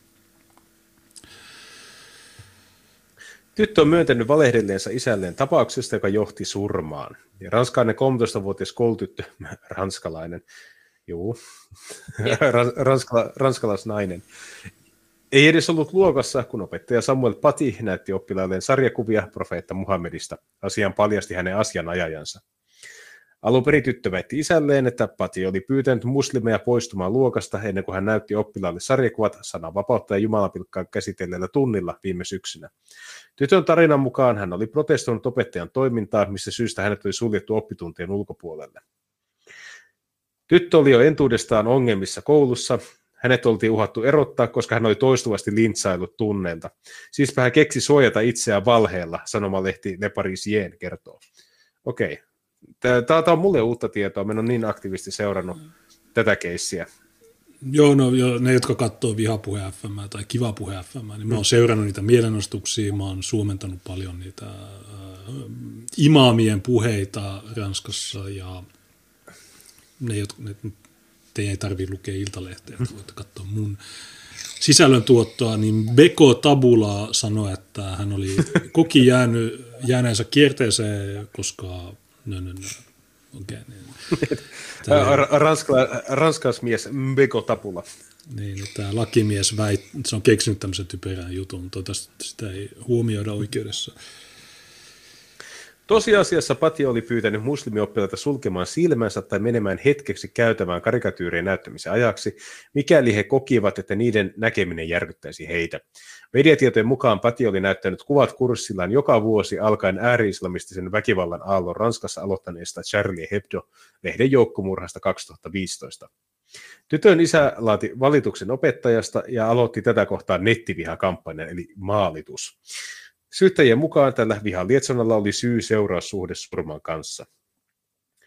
Puolitoista viikkoa oppitunnin jälkeen venäläinen tsetseenitaustainen muslimi eh, Abdullah Ansurov katkaisi patin kaulan. Surma tapahtui esikaupunkialueella Comblain de Honoressa. Tyttöjä syytettiin kunnianloukkauksesta. Tytön isää ja ääri-islamisti saarnaajaa syytetään osallisuudesta terroristiseen murhaan. Yhteensä tapauksessa syytetty jo kymmenen. Surmaajana Ansorov ei ole joukossa, sillä hän kuoli poliisin luoteihin. Ihan Mielenkiintoinen case. Niin ja sen ruumissa lennätettiin Tsetseniaa, jossa sitä juhlitaan kansallissankarina. Tämä on totta, tämä, tämä ei ole mikään läppä edes. Tämä ääri, niin sanottu ääri-islamisti saarnaaja, niin tämä on moske, Pontea moskeja ja niillä oli 100 000 tykkäystä sillä videolla tai jotain, jossa se niin kuin, ihan full HDna Facebookissa. Niin, joo, ja Ranskassa on tosi, tosi hurja tilanne tälläkin hetkellä, että siellä, siellä on tää, opettajilla täysin mahdotonta tehdä yhtään mitään. Se on mieletön vaino. Mielet, se on, siellä on, siellä on semmoisia pitkätukkaisia filosofian opettajia. Mulla on yksi tuolla välilehdessä, jonka mä ehkä otan ensi viikolla, jossa se, se on 20 vuotta yrittänyt siellä haasteellisessa lähiössä – nyt se ei enää pysty, kun se on, silloin poliisit, jotka, aina kun se menee opettamaan, niin poliisit niin kuin saattaa sen kouluun ja se on aika, se on täysin, se ei ennenkään ollut hyvä tilanne, mutta nyt se on vielä huonompi. Niin, ja äm, opetusministeriö, niin se on näiden muslimien puolella, niin nämä opettajat, niin niiden pitää pärjätä yksin tässä tässä, tota, tässä tilanteessa ja hmm. äm, näyttää tosi pahalta. Tosi, tosi pahalta. Sitten voisi ottaa, jos vielä paukkuja riittää, Hesarissa on ollut geeniuutinen. Tämä, tämä on mun mielestä mielenkiintoinen. Ää, onko ne karjala-evakot? Se juuri. Okay. Ja siinä, on niin kuin, siinä on vielä niin loppukanettina maailman hauskin kommentti, joka tuota, on niin kuin kirjoitettu tämän jutun loppuun. Mutta juttu on otsikoitu siis näin. Evakkojen muuttoliike mylläsi suomalaisten geeniperintöä, siirtokarjalaiset sekoittivat väestöä enemmän kuin kaupungistuminen. Okei, mielenkiintoinen. hakemassa turvapaikkaa Suomesta ja heille annettiin turvapaikkaa hmm. kysymättä. Suomalaisten geeniperinnössä näkyy vahvasti toisen maailmansodan muuttoliike, sen jälkeinen kaupungistuminen selviää Helsingin yliopiston su- tuoreessa tutkimuksessa. Tutkijat selvittivät lähihistorian tapahtumien vaikutusta suomalaisten sukutaustaan ja havaitsivat, että Neuvostoliitolle luovutetun Karjalan alueen evakuoiminen on myllännyt suomalaisten geeniperintöä merkittävästi. Tulosten perusteella 400 000 siirtokarjalaisen muuttoliike 40-luvulla vaikutti väestön sekoittumiseen jopa enemmän kuin seuraavalla vuosikymmenellä alkanut siirtymä maalta kaupunkeihin. Tutkimuksen aineista koostui yli 800 000 vuosien 23-87 syntyneen suomalaisen DNA-näytteestä, syntymävuodesta ja asuinpaikasta. Tiedot kerättiin Terveyden ja hyvinvoinnin laitoksen FINRISKI-aineistosta. Sitten tässä kerrotaan, että miten suomalaiset voidaan jakaa erinäköisiin klustereihin geeniensä perusteella. Nämä ovat jakaneet kymmenen vertailuryhmään. Länsi-Lappiin, Itä-Lappiin, Kuusamoon, Kainuuseen, Savo-Karjalaan, luovutettuun Karjalaan, Keski-Suomeen, Lounais-Suomeen, Pohjanmaahan ja Kokkolaan. Tulokset paljastavat, että väestön sekoittumisessa oli Suomessa huomattavia eroja. Ja varmaan tässä niin kuin herää ihmetys, että on, onko todellakin näin, että sä pystyt näkemään yksinä, yksittäiset väestönmuutokset ihan geenitestillä. Sä pystyt katsomaan, että kuinka iso osa on karjalaista jossakin henkilössä, tai sä näet DNA-näytteestä, että tuleeko sukua Karjalasta.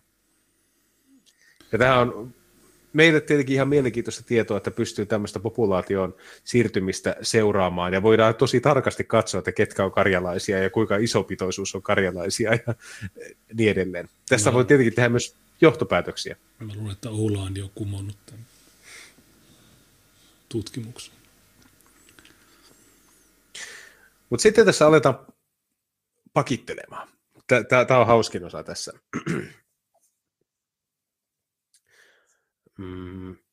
Kerminen huomauttaa, ettei Suomi ollut sukutaustalta täysin homogeeninen edes vuosisadan alussa.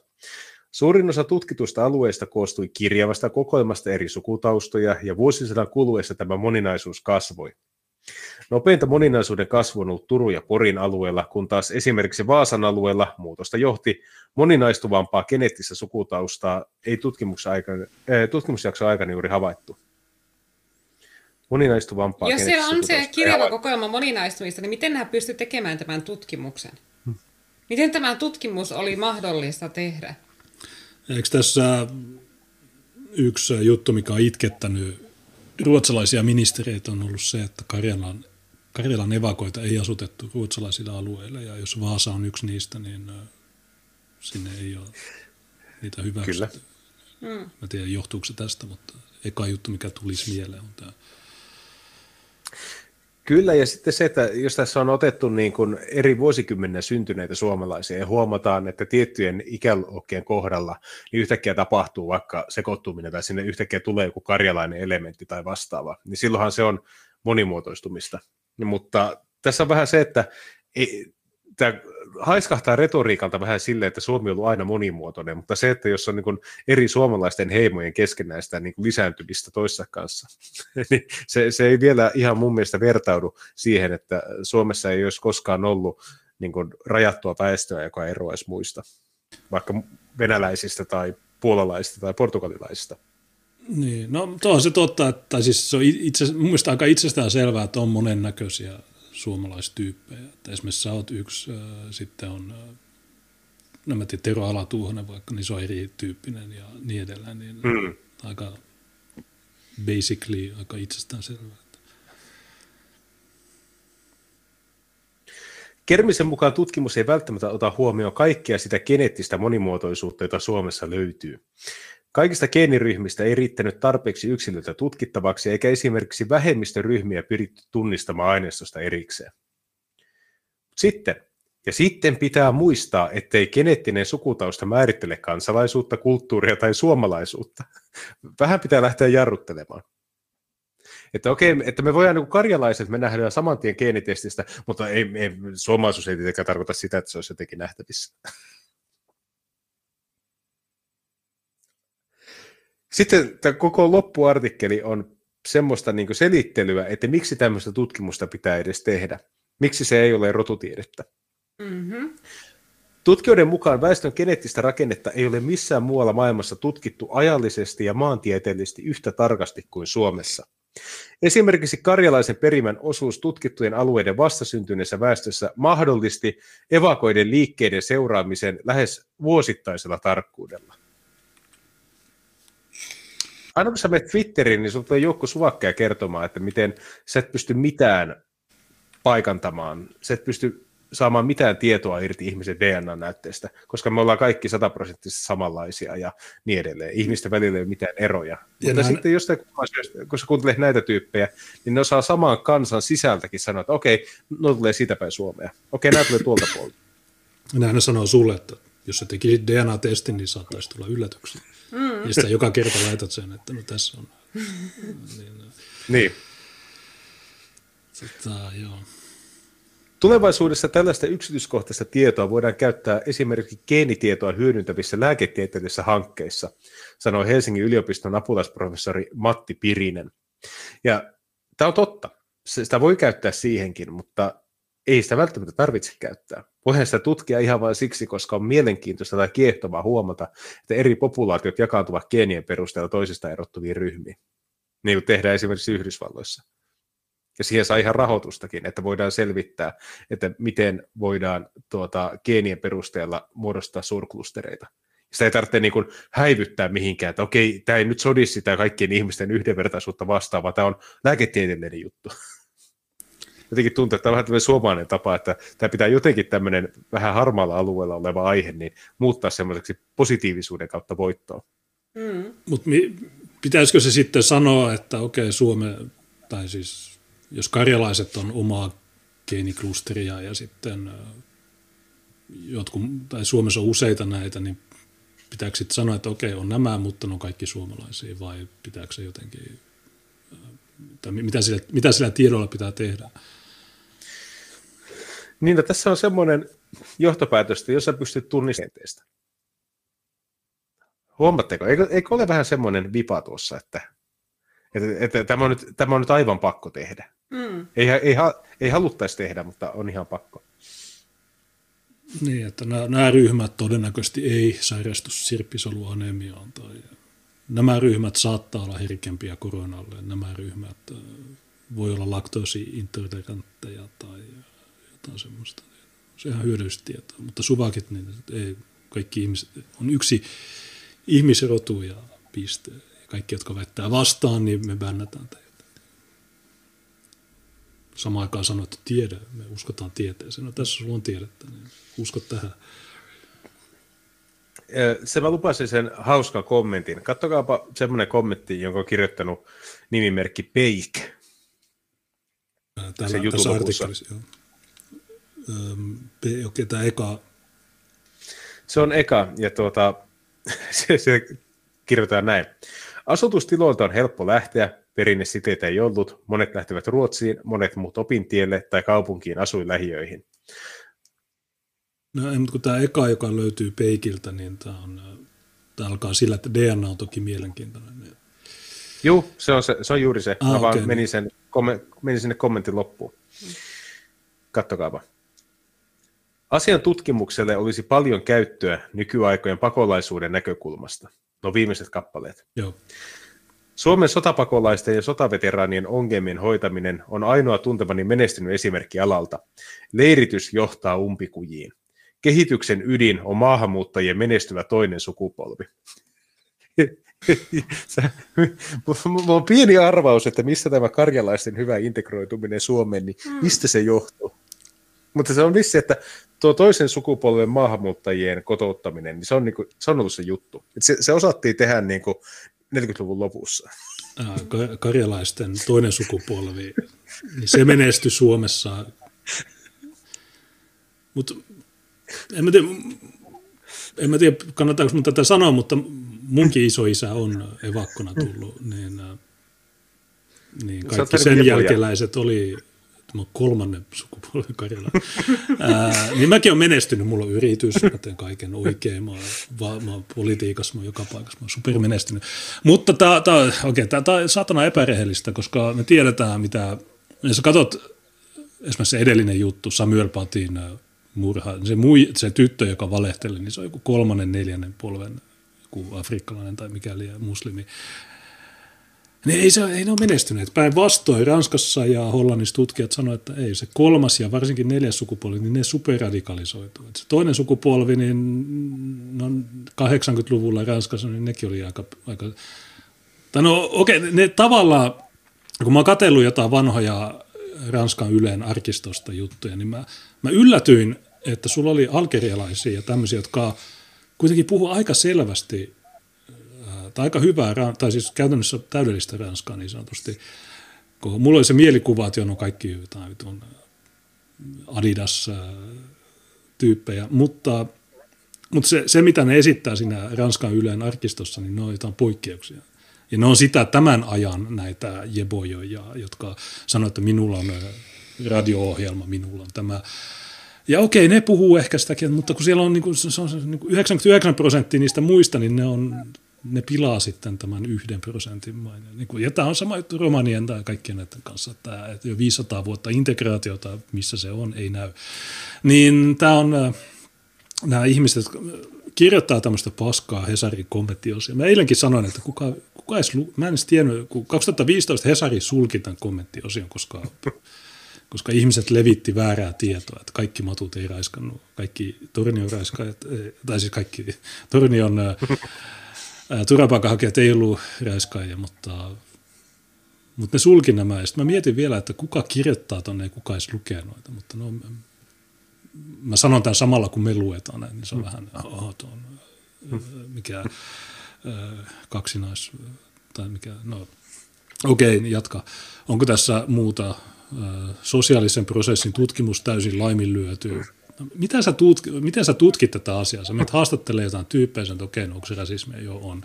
Niin, koska Suomessa tämä niin sanottu sosiologinen tutkimus, niin kun, mä oon aina sanonut, että sosiologia ei ole tiedettä. Mutta mä ymmärrän, että se voisi olla tiedettä, jos se tehtäisiin rehellisesti. Että jos se ei olisi sitä Oula Silvenoisen ja näiden kommunistien äh, tämmöistä niin kuin, en mä tiedä, onko se romantisoimista vai mitä. Mutta tämmöistä, että niin kuin, äh, meidän ideologia kertoo, että näin ne asiat menee, joten meidän tutkimus sitten kertoo, että asia menee näin, että sillä todellisuudelle väliä. Tämä on se ongelma sosiologiassa. Sosiologia voisi olla erittäin menestynyt tieteen ala, jos ne olisi rehellisiä tutkijoita. Jos ne kertoisi faktat, ne tiputtelisi faktoja pöydälle, niin äh, silloin se voisi olla hyvä. Mutta se ei ole sitä, niin se on se, on se ongelma tässä. Ei mulla oikeastaan muuta sanottavaa tähän. Kello alkaa olla 10 10. Tässä olisi vielä ehkä ö, pari näitä. Mä mietin, että ollaanko me käyty läpi tätä ö, LGBT-identifioimisen valtavaa kasvua. Me, me ollaan viitattu siihen, että ollaanko me koskaan luettu tätä juttua? Mm, mikä, mikä niistä? Mä, mäpä laitan sen vielä tuohon. Tuota, mä törmäsin vaan tähän uudestaan, kun katsoin tuon suomenkielisen tota, Eli laitatko Telegrammiin sen? Mm. Jo, joo, ootas, mä etin tuota. Niin toi oli Toisaalta jossain vaiheessa katkenut lähetys, mutta se pyöri edelleen. Se oli varmaan lyhyt. Ky- Joo, se oli lyhyt. lyhyt. Niin onko se tämä LGBT-kallu? Joo. Okei, okay, no mulla on se auki tuolla. Niin itse asiassa mä oon maininnut tästä jossain toisessa. Niin Joo, tota... mä, mäkin olen tähän, tähän viitannut, kun tämä oli Twitterissä vastaan. Me ei ole vissiin tätä niin kuin, luettu tätä juttua koskaan. Mä vaan huomasin, että oli eka kerta oli myös su, niin kuin, suomennettu tämä juttu. Niin, tämä on siinä mielessä mielenkiintoinen. Eli ö, otsikko sanoo, että seksuaalivähemmistöön kuuluvien määrä on nyt 5,6 prosenttia yhdysvaltalaisista. Ja nämä trendit on tässä to, tosi mielenkiintoisia. Eli tuota, vuonna 2012, eli ei, ei hirveän kauan aikaa sitten, niin 3,5 prosenttia amerikkalaista sanoo ole, olemassa seksuaalivähemmistöä.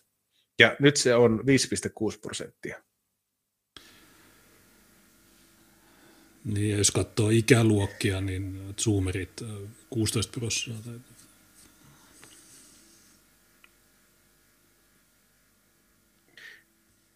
Juu, tuota, se on myös jännä, että hirveän voimakas, niin kuin, että hirveän niin kuin selvä ero, mitä tulee siitä, mitä sukupolvea sä edustat. Ja sitten se, että naiset ovat miehiä useammin seksuaalivähemmistön jäseniä tai kuvailevat itseään seksuaalivähemmistön kuuluviksi. Ja sitten se, mikä on mielenkiintoinen, niin heteroksi itseään Zoomeri, eli vuoden 1997 jälkeen syntyneistä, kuvailee 78,9 prosenttia. Ja LGBTksi 16 prosenttia. Ja jos joku sanoo, että hei, että seksuaali vähemmistö tai vaikka homous tai transsukupuolisuus, ne on täysin puhtaasti synnynnäisiä asioita. Ne on semmoisia, mitä sä et pysty muuttaa ihminen semmoiseksi vaan kasvaa, ja niitä tulee jokaisessa sukupolvessa se tietty verta, koska se on niin kuin sikiövaiheessa tapahtunut muutos. Näin mä muistan, kun mulle tämä on markkinoitu, ja mä sain silloin itse semmoisia ajatuksia, että hetkinen, no sitten siinä asiassa ei pitäisi olla mitään outoa. Mutta sitten jos katsoo näitä lukuja, että jos niin kuin, semmoista, jotka on syntynyt vuonna e-, ennen vuotta 1946, niin heidän osuus LGB, tai heidän keskuudessa tätä LGBT-porukkaa on ollut 1,3 prosenttia, nykyään 16 prosenttia. Tuota, niin, I was born this silloin, way. Niin herää semmoinen pieni kysymys, että olisikohan tällä ympäristön pakotuksella ollut pieni vaikutus siihen, että yhtäkkiä tuon kaltainen identifioituminen niin onkin tapahtunut täysin siitä, mitä voisi sanoa, luonnollisesta taipumuksesta huolimatta. Niin, no kun tämä, tämä on, tämäkin todistaa sen, että sosiologia tai tämmöiset tutkimukset tai kyselyt, niin ei nämä tarvita mitään. Jos sä kysyt joltain, niin sitten se vastaa sen, mikä koet, tai jot, iso osa ihmisistä vastaa tai antaa sen vastauksen, joka koetaan trendikkään jostain syystä, vaikka se on anonyymi kysely, niin tämä todistaa sen, koska ei, ei ole mitenkään biologisesti tai mitenkään mahdollista, että koska ne sanoo meille, että homot syntyy homoina, ne ei voi sille mitään, niin miten, miten tämä kasvu olisi mukaan mahdollista. Ja by the way, mä, mä näköjään kuulun Gen X-porukkaan, joten mä oon vähemmän homo kuin te. Joten tota, lähden pois tästä. Sorry. Mä joudun poistumaan täältä teidän vitun homojen. Ho, mä en voi enää mitään perustaa, tai mulla on oma, mutta joo, jatkakaa. Sitten tässä on tämä jaottelu, mitä tulee vaikka transsukupuolisuuteen. Tämä on mielenkiintoista, että ne, jotka on kuvailut itseään transsukupuolisiksi, niin se on vasta milleniaalien kohdalla, niin se on pärähtänyt prosentin paremmalle puolelle. Sitä ennen se on ollut joku 0,2. Eli se on ollut täysin tuntematon ilmiö. Ja sitten nyt se on niin kuin geneerisen Zetan kohdalla se on jo 2 prosenttia. Mä oon 0,2 prosenttisesti transu, toisin kuin te. Täällä. Niin. Te olette kuusi kertaa enemmän transuja kuin minä. Niin, äh, mutta joo, tämäkin on, tämä on selvä juttu, koska mietin 50, tai 10 vuotta sitten, 2011, niin kuka edes puhuu transuista. Me puhuttiin 2015-16 monokulttuuri ekoissa jaksoissa ja meille sanottiin, miksi te puhutte näistä. No, koska kato, kato nyt Helsingin kokoomusta, niin nekin puhuu tästä. Niin mulla on niitä edellä. Siis niin on, ja mä oon nähnyt yhden semmoisen koosteen, missä katsottiin, että missä vaiheessa niin kuin termi transseksual niin kuin on alkanut esiintymään lehtien otsikoissa. Ja se on vuosi 2012, joka on käännekohta, jolloin yhtäkkiä se sana lyö läpi lähes kaikissa isossa yhdysvaltalaisissa sanomalehdissä. Et, et se on mielenkiintoinen, että se on niin, miten voisi sanoa, myöhäinen ilmiö. Ja, mutta nykyaikana tuntuu tosi oudolta, jos sä sanot, että tota, naisilla on kuukautiset, niin sun kirja poltetaan. että tämä on mennyt niin, no, niin lyhyessä ajassa, että ihmiset ei edes muista, että jos me mennään vuoteen 2010, niin tämmöistä ilmiötä ei edes tiedetty olevan olemassa. Mm. Niin ja, ja tuohon aikaan niin mäkin olin, että no okei, se mitä he tekevät makuuhuoneessa, niin mitä, mitä, se, mitä sillä on väliä. Mutta heti kun ne sai sen, eli avioliiton, adoption ja kaikki, niin nyt, nyt se on okei sun pitää nussia tätä transua, muuten, muuten sä saat tuomion kiihottamisesta. Niin nää, nää vähän niin kuin, ei, nää, näiden juttu, niin se ei, kuulu, se, ei, se ei ole enää hyvää. Ehkä se oli, tai ei se silloinkaan ollut hyvää, mutta me koettiin, että okei, ihan sama. Mutta nyt, nyt tämä on vähän huono, tämä on mennyt paljon huono. Tämä, on eskaloitunut supernopeasti, tämä, tilanne. On, sitten tuossa on mielenkiintoinen tilasto. 13 prosenttia liberaaleista ja 2,3 prosenttia konservatiiveista on seksuaalivähemmistöön kuuluvia tai sukupuolivähemmistöön kuuluvia. Ai niin vähän. Mun mielestä on kaikki. niin. Jotenkin niin kuin, mennään niin kuin käsi kädessä, että mitä enemmän mennään tuohon tuota, tämmöisen soijapoika ötökkämies liberalismiin, niin sitä todennäköisimmin sä alat ha- harjoittamaan jonkin sortin seksuaalista perversiota. Niin, no, ja sitten jos, sit jos menet tuohon konservatiivi poppooseen, niin siellä ei niitä juurikaan esiinny. Ja tuossa on jännä, että demokraateista 8,8 prosenttia julistautuu tuota seksuaalivähemmistöön kuuluviksi ja republikaanista 1,7. Missä se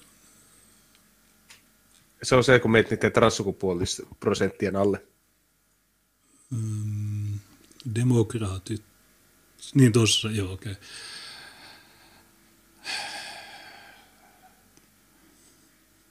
Miksi, ne on tämmö, miksi nämä ihmiset on tämmöisiä?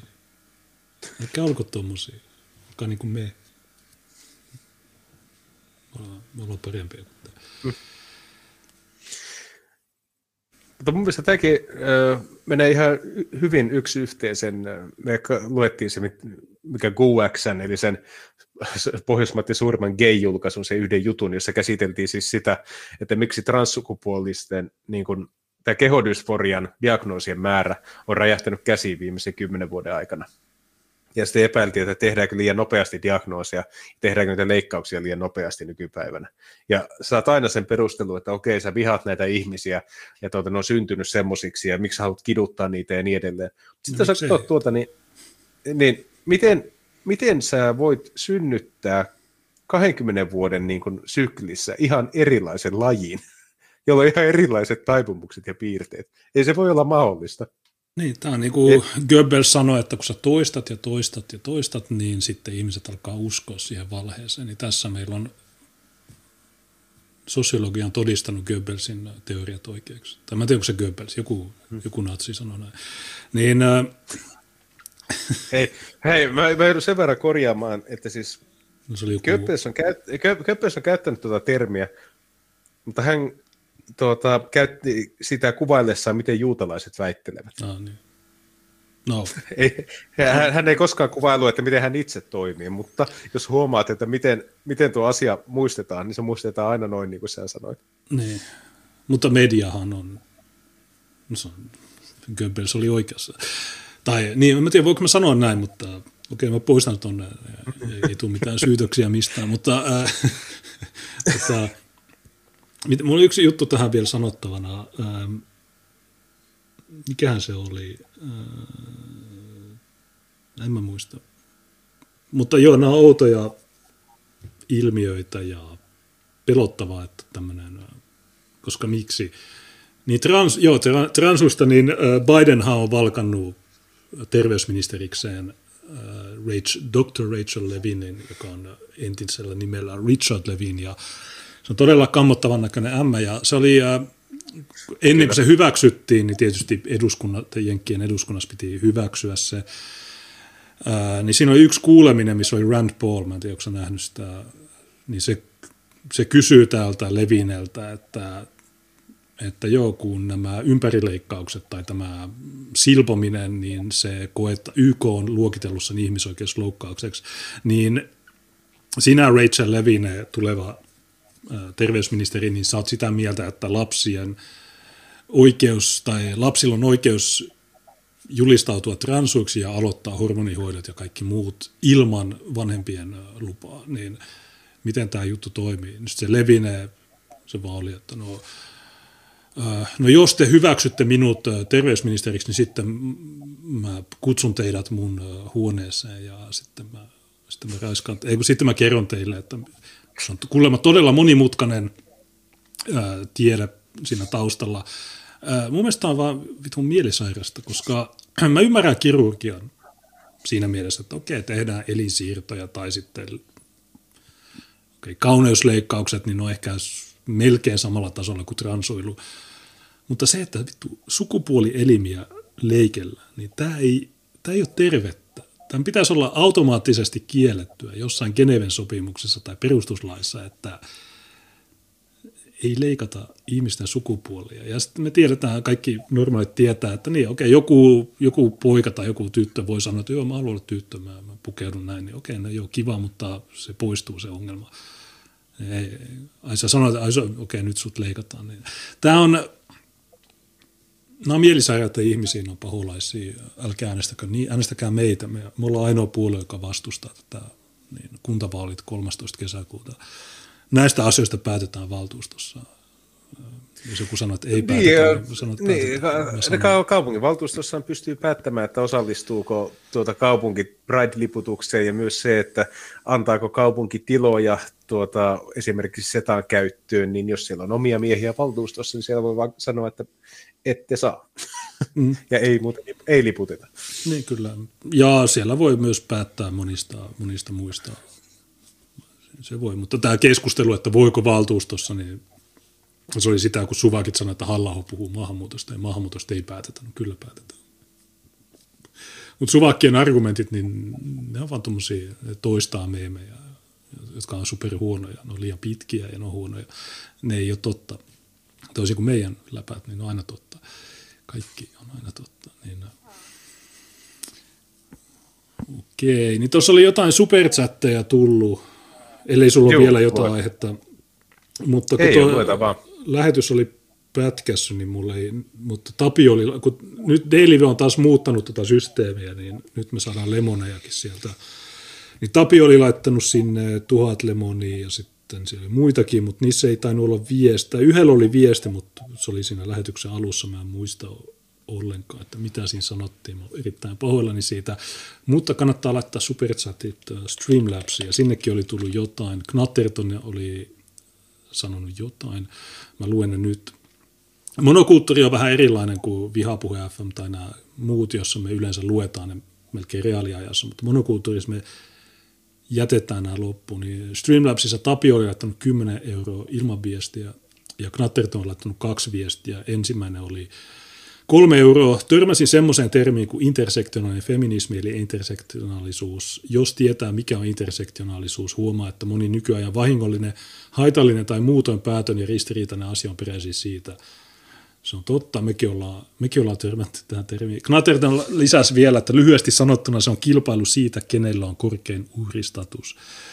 Näin se on, se on totta. Hauska, just kun mä sanoin, että lemonit, niin nyt tulee miljoona lemonia. Kiitos.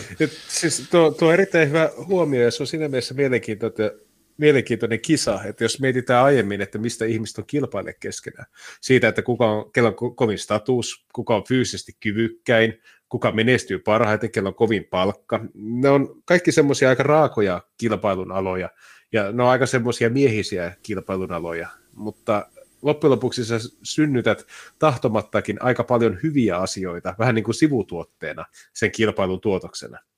Koska jos kilpaillaan semmoisista asioista, jotka saa niin kuin ihmisistä parhaita puolia esiin, niin se on ihan järkevää kilpailua. Semmoisenhan kannattaa kannustaa ja aika paljon niin kuin ihmisen evoluutionkin näkökulmasta, niin se on ihan suotavaakin, että erityisesti miehet tekisivät niin. Sitten mietit tätä intersektionaalista porukkaa, että jos haluat saada oman äänes kuuluviin ja haluat saada niin sanottuja skenepisteitä, niin sun pitää oikeasti olla se koko pakan niin kuin surkein surkimus. Sun pitää olla nimenomaan semmoinen, jolla ei ole toimivia sukupuolielimiä, jolla on MT-ongelmia, joka ei ole töissä, joka on niin kuin liikuntarajoitteinen. Eli periaatteessa huipulle pääsee se, jolla on kaikista paskin elämä. Et ei se voi olla terveellinen semmoinen kilpailu. Tämä kuulostaa juutalaiselta tieteeltä. Käännetään oikeat jutut, niin käännetään ne päälailleen. On, tai suvakit, ei tarvitse sanoa juutalainen.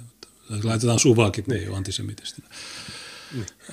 Ne, mutta jos, ne, mutta jos mietit niin kuin, tuota asetelmaa, että tuota yleensä tuota intersektionaalista puolta tuodaan tullaan tuputtamaan silloin, kun sanotaan, että no ei kaikki voita siinä kilpailussa, jossa ainoastaan kaikista häikäilemättömiä, kaikista miehisin ja kaikista valkoisin pärjää. Että niin moni jää sen kilpailun niin kuin, hedelmien ulkopuolelle, että tätä pitää muuttaa reilummaksi tätä peliä. Niin eikö siinä häviä kaikki, jos ainoastaan, niin kun, jos tervettä kudosta leikataan, että sä pääset pärjää siinä kisassa. Jos se, että sun henkilökohtainen menestys niin meneekin tuota pysyväksi kaksisuuntaisen mielialahäiriön ja holtittoman seksuaalisuuden ja aineiden kä- käytön niin kuin, tämmöiseen loputtomaan sykliin. Eikö ne ole osoituksia siitä, että tapahtuu jotain Eikö se ole ongelmaista? Eikö siinä ole häviäjiä siinä kisassa? Niin, niin se on, mitä mä oon katsonut noita Twitter-tilejä tai sitä keskustelua, niin se on aika, se sisältö on paskaa. Siinä on kiva lippu, siinä on joku sateenkaari tai sitten siinä on vaalean sininen, vaalean punainen, valkoinen, niin okei, no kivoja, tai ne itse asiassa ne ei ole, mutta, mutta ne korvaa sen huonon sisällön niillä kivoilla symboleilla, että sanoo, että hei, me ollaan tätä, ja ne on, ei, ei jatkoa. Ei missään nimessä näitä. Tuolla kommenteissa Ilmari sanoi, että kommunismiin kuuluu surkimusten nostaminen jalustalle. Ja tuo pitää siinä mielessä paikkaansa, että kun sulla on semmoinen lumpen proletariaat, semmoinen kunnon niin kuin roskajoukko, joka on tyytymätön omaan asemaansa, jolla on kuitenkin valtava usko siihen, että heille kuuluu koko maailma, niin sä saat sen, mistä Lothrop Stoddard kirjoitti sata vuotta sitten, kun hän puhui ali-ihmisistä ja hän puhui alaluokasta nimenomaan tämmöisenä positivistisena polttoaineena, niin okei, jos se aiemmin koostui tuhopolttajista ja tuota, parittajista ja pikkurikollisista, niin nykyään se koostuu tuosta porukasta, mutta se on ihan sama se mekaniikka.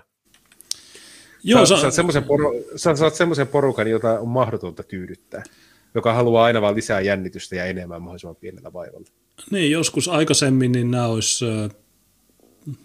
hoidettu pois päiviltä, koska ne on selvästi epäsosiaalista aineesta, mutta nyt on nykyinen vuosi, meidän pitää kunnioittaa niitä ihmisoikeuksia, niin mun ehdotus on se, että ne perustaa oman valtion, jossa ne pyörittää sitä niiden OnlyFans, trans, ne ottaa muutaman kirurgin sinne ja ne, ne leikkelee toisiaan siellä. Ja ne antaa meidän olla rauhassa, ne antaa meidän niin pyrkiä siihen parempaan tulevaisuuteen. Tuossa VK oli joku beebi, jossa professori yritti niin kuin havainnollistaa, että miksi kommunismi ei toimi, niin se meni niin, että ne ekat testit tai ne luen, ne mitkä tentit, niin ne annettiin niin kuin, ne arvosanat normaali tapaa, mutta sitten seuraavat meni kommunistisesti, että annetaan kaikille samaa, kes, niin kuin, otetaan se keskiarvo – niin se eka, se toka tentti meni niin, että kaikki sai kolmosen, mutta sitten se menikin siihen, että kaikki sai kakkosen, ja sitten se neljäs oli, että kaikki sai hylätyn. Koska ne, jotka menestyy, niin ne sanoivat, okei, okay, fuck this shit, ja sitten ne, jotka ei menestynyt, niin sanoivat, jes, me voitetaan. Niin tämä on todella hyvä pointti. Ja vaalikoneessakin kysytään, että no pitääkö olla tuloeroja.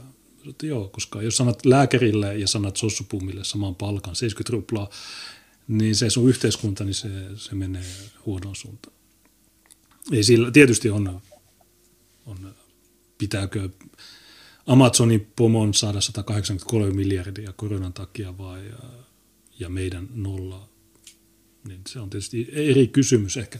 Slag laittoi vielä vitosen ja hän sanoi kiitos kaikesta, niin toi on äh, lainaus Full Moon Ancestrilta. Hän aina sanoo kiitos äh, veljeni niin kiitos äh, superchattajille. Niin. Joo, kiitoksia. Tuohon loppuun sä olit valkannut biisin, mutta mä mietin, että no mitä olisi se SMC, mutta voidaan laittaa, sä olit laittanut kaksi ehdotusta tuohon loppupiisiksi, niin mikä, mitä ne oli, kerro niistä. Ää, tota... ei, Kyllä, mielelläni. Tuota, mehän tuemme kotimaista musiikkituotantoa, niin halusin vain sitten näyttää, että Distrolta on tullut ihan tuota, omia julkaisuja, ja tuota, alkuun päästiin kuuntelemaan tuota, tuota Bacon Skullia, mutta Bacon Skullin lisäksi, tämä on tosi hyvä albumi. Ota, näytä uudestaan nyt, sä oot full. Joo, siinä on Bacon Skullin Joutomaa, erittäin hyvä albumi, suosittelen tilaamaan. Ja sitten on White Minoritin ja Mistreetin yhteislätty. Ja White Minority on viimeksi levyttänyt 2006, jos en ihan väärin muista. Eli tuota, pitkästä aikaa uutta matskua. Ja sitten on Suden taival tämmöistä kansallismielistä black metallia, ja nämä on kaikki tuota D88 Recordsin tuotteita, ja ajattelin vaan, kun olen kuitenkin aika aktiivinen asiakas tälle kyseiselle levyfirmalle ja tuota, kotimaista musiikkia kannattaa tukea, niin sitä sitten myös monossakin soitellaan. Sony ei ottanut niitä. Niin. Ei, ei, just, ei, ei jostain kumman syystä Sonu ei oikein innostunut Pekaskallista. Ne joutuu sitten ihan käyttämään vähän tämmöisiä pienempiä freelancer-lahkoja. Mä oon kai kerran käynyt Mistreetin keikalla. Se taisi olla vielä korona Tupla paha. Näin ei saa tehdä. Älkää tehkö, tehkää niin kuin me sanotaan. Älkää, tai no, tunvasivulle. Nämä läpät on niin typeriä. Mutta okei, okay, niin kumpi se on, kun tuossa on, mulla on ka- kolme tiedostoa. Joutomaa, niin se on vissiin se, joka oli alussa. Se soitettiin jo Joo, alkuun, niin sitten kyllä. kumpi noista, No More Lies vai Saasta? No laitetaan White Minority ja Jyväskylän poikia. Mutta kun tuo tiedoston nimi on vaan 05 Saasta tai 08 No More Lies, niin... Se on No More Lies, on okay. se White Minority. Okei, valkoinen vähemmistö. Oula, Oula voisi kritisoida tätä. Laitan tuon valmiiksi tuohon, että mä painan vaan playtä sillä kuulisti, että moi, kiitos ja niin edelleen. Niin tota, joo, tämä oli hyvä lähetys ja se viime viikonkin lähetys, niin sitä on monet kehunut jakso 270 Kyllä. top vitosessa kuulemma, niin mä luulen, että tämäkin oli ihan ok lähetys. Ehkä, tai mä tiedä, onko se yhtä. Me pitää järjestää jotain oikeita äänestyksiä, jossa ihmiset sanoo, että mikä on se paras. Ja meillä on maaliskuun, hei, basically Tämä on, tämä, on, tämä on neljäs tai viides vuosi, kun meillä oli 13. maaliskuuta oli se eka jakso. Ja nyt on 10. maaliskuuta. Mitä? Aivan. Niin, missä on syntymäpäivä kakku? Mulla on vaan tämmöinen BK juustohampurilainen. Mä juhlin tällä. Tätä. Niin, äh. Mutta ei mitään. Kiitos kaikille ja kiitos teille. Ei muuta kuin hyvää illanjatkoa ja tuota, mä, mä en vielä toivota onnea vaaleihin, koska ne siirtyy ehkä joulukuuhun sitten loppujen lopuksi, niin, jos ehkä järjestetään mulla... ollenkaan. Niin, no, jos vaalit perutaan, niin mä oon ikuisesti ollut valtuustossa, joten aha, can't touch this. Ette pääse koskaan, minä olen se ainoa siellä. Mutta joo, hyvä, kiitos Tuukalle. Mä mykistän sut, niin ei tule mitään häiriöitä. Yes.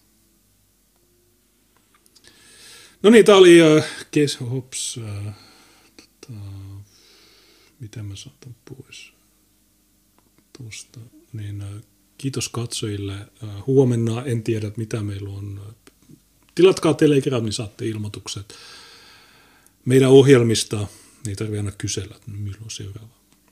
Me ei vastata koskaan kysymyksiin, me laitetaan Telegramin ilmoitukset ja Gabiin ja joka paikkaan, niin kysykää sieltä, tai älkää kysykö, klikatkaa seuraa tai jotain semmoista. Niin.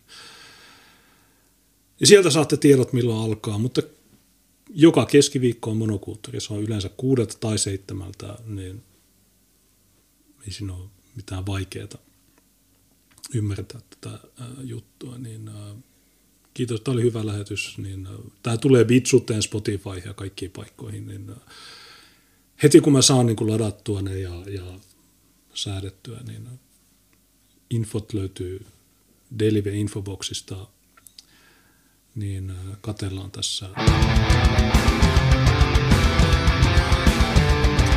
Moi!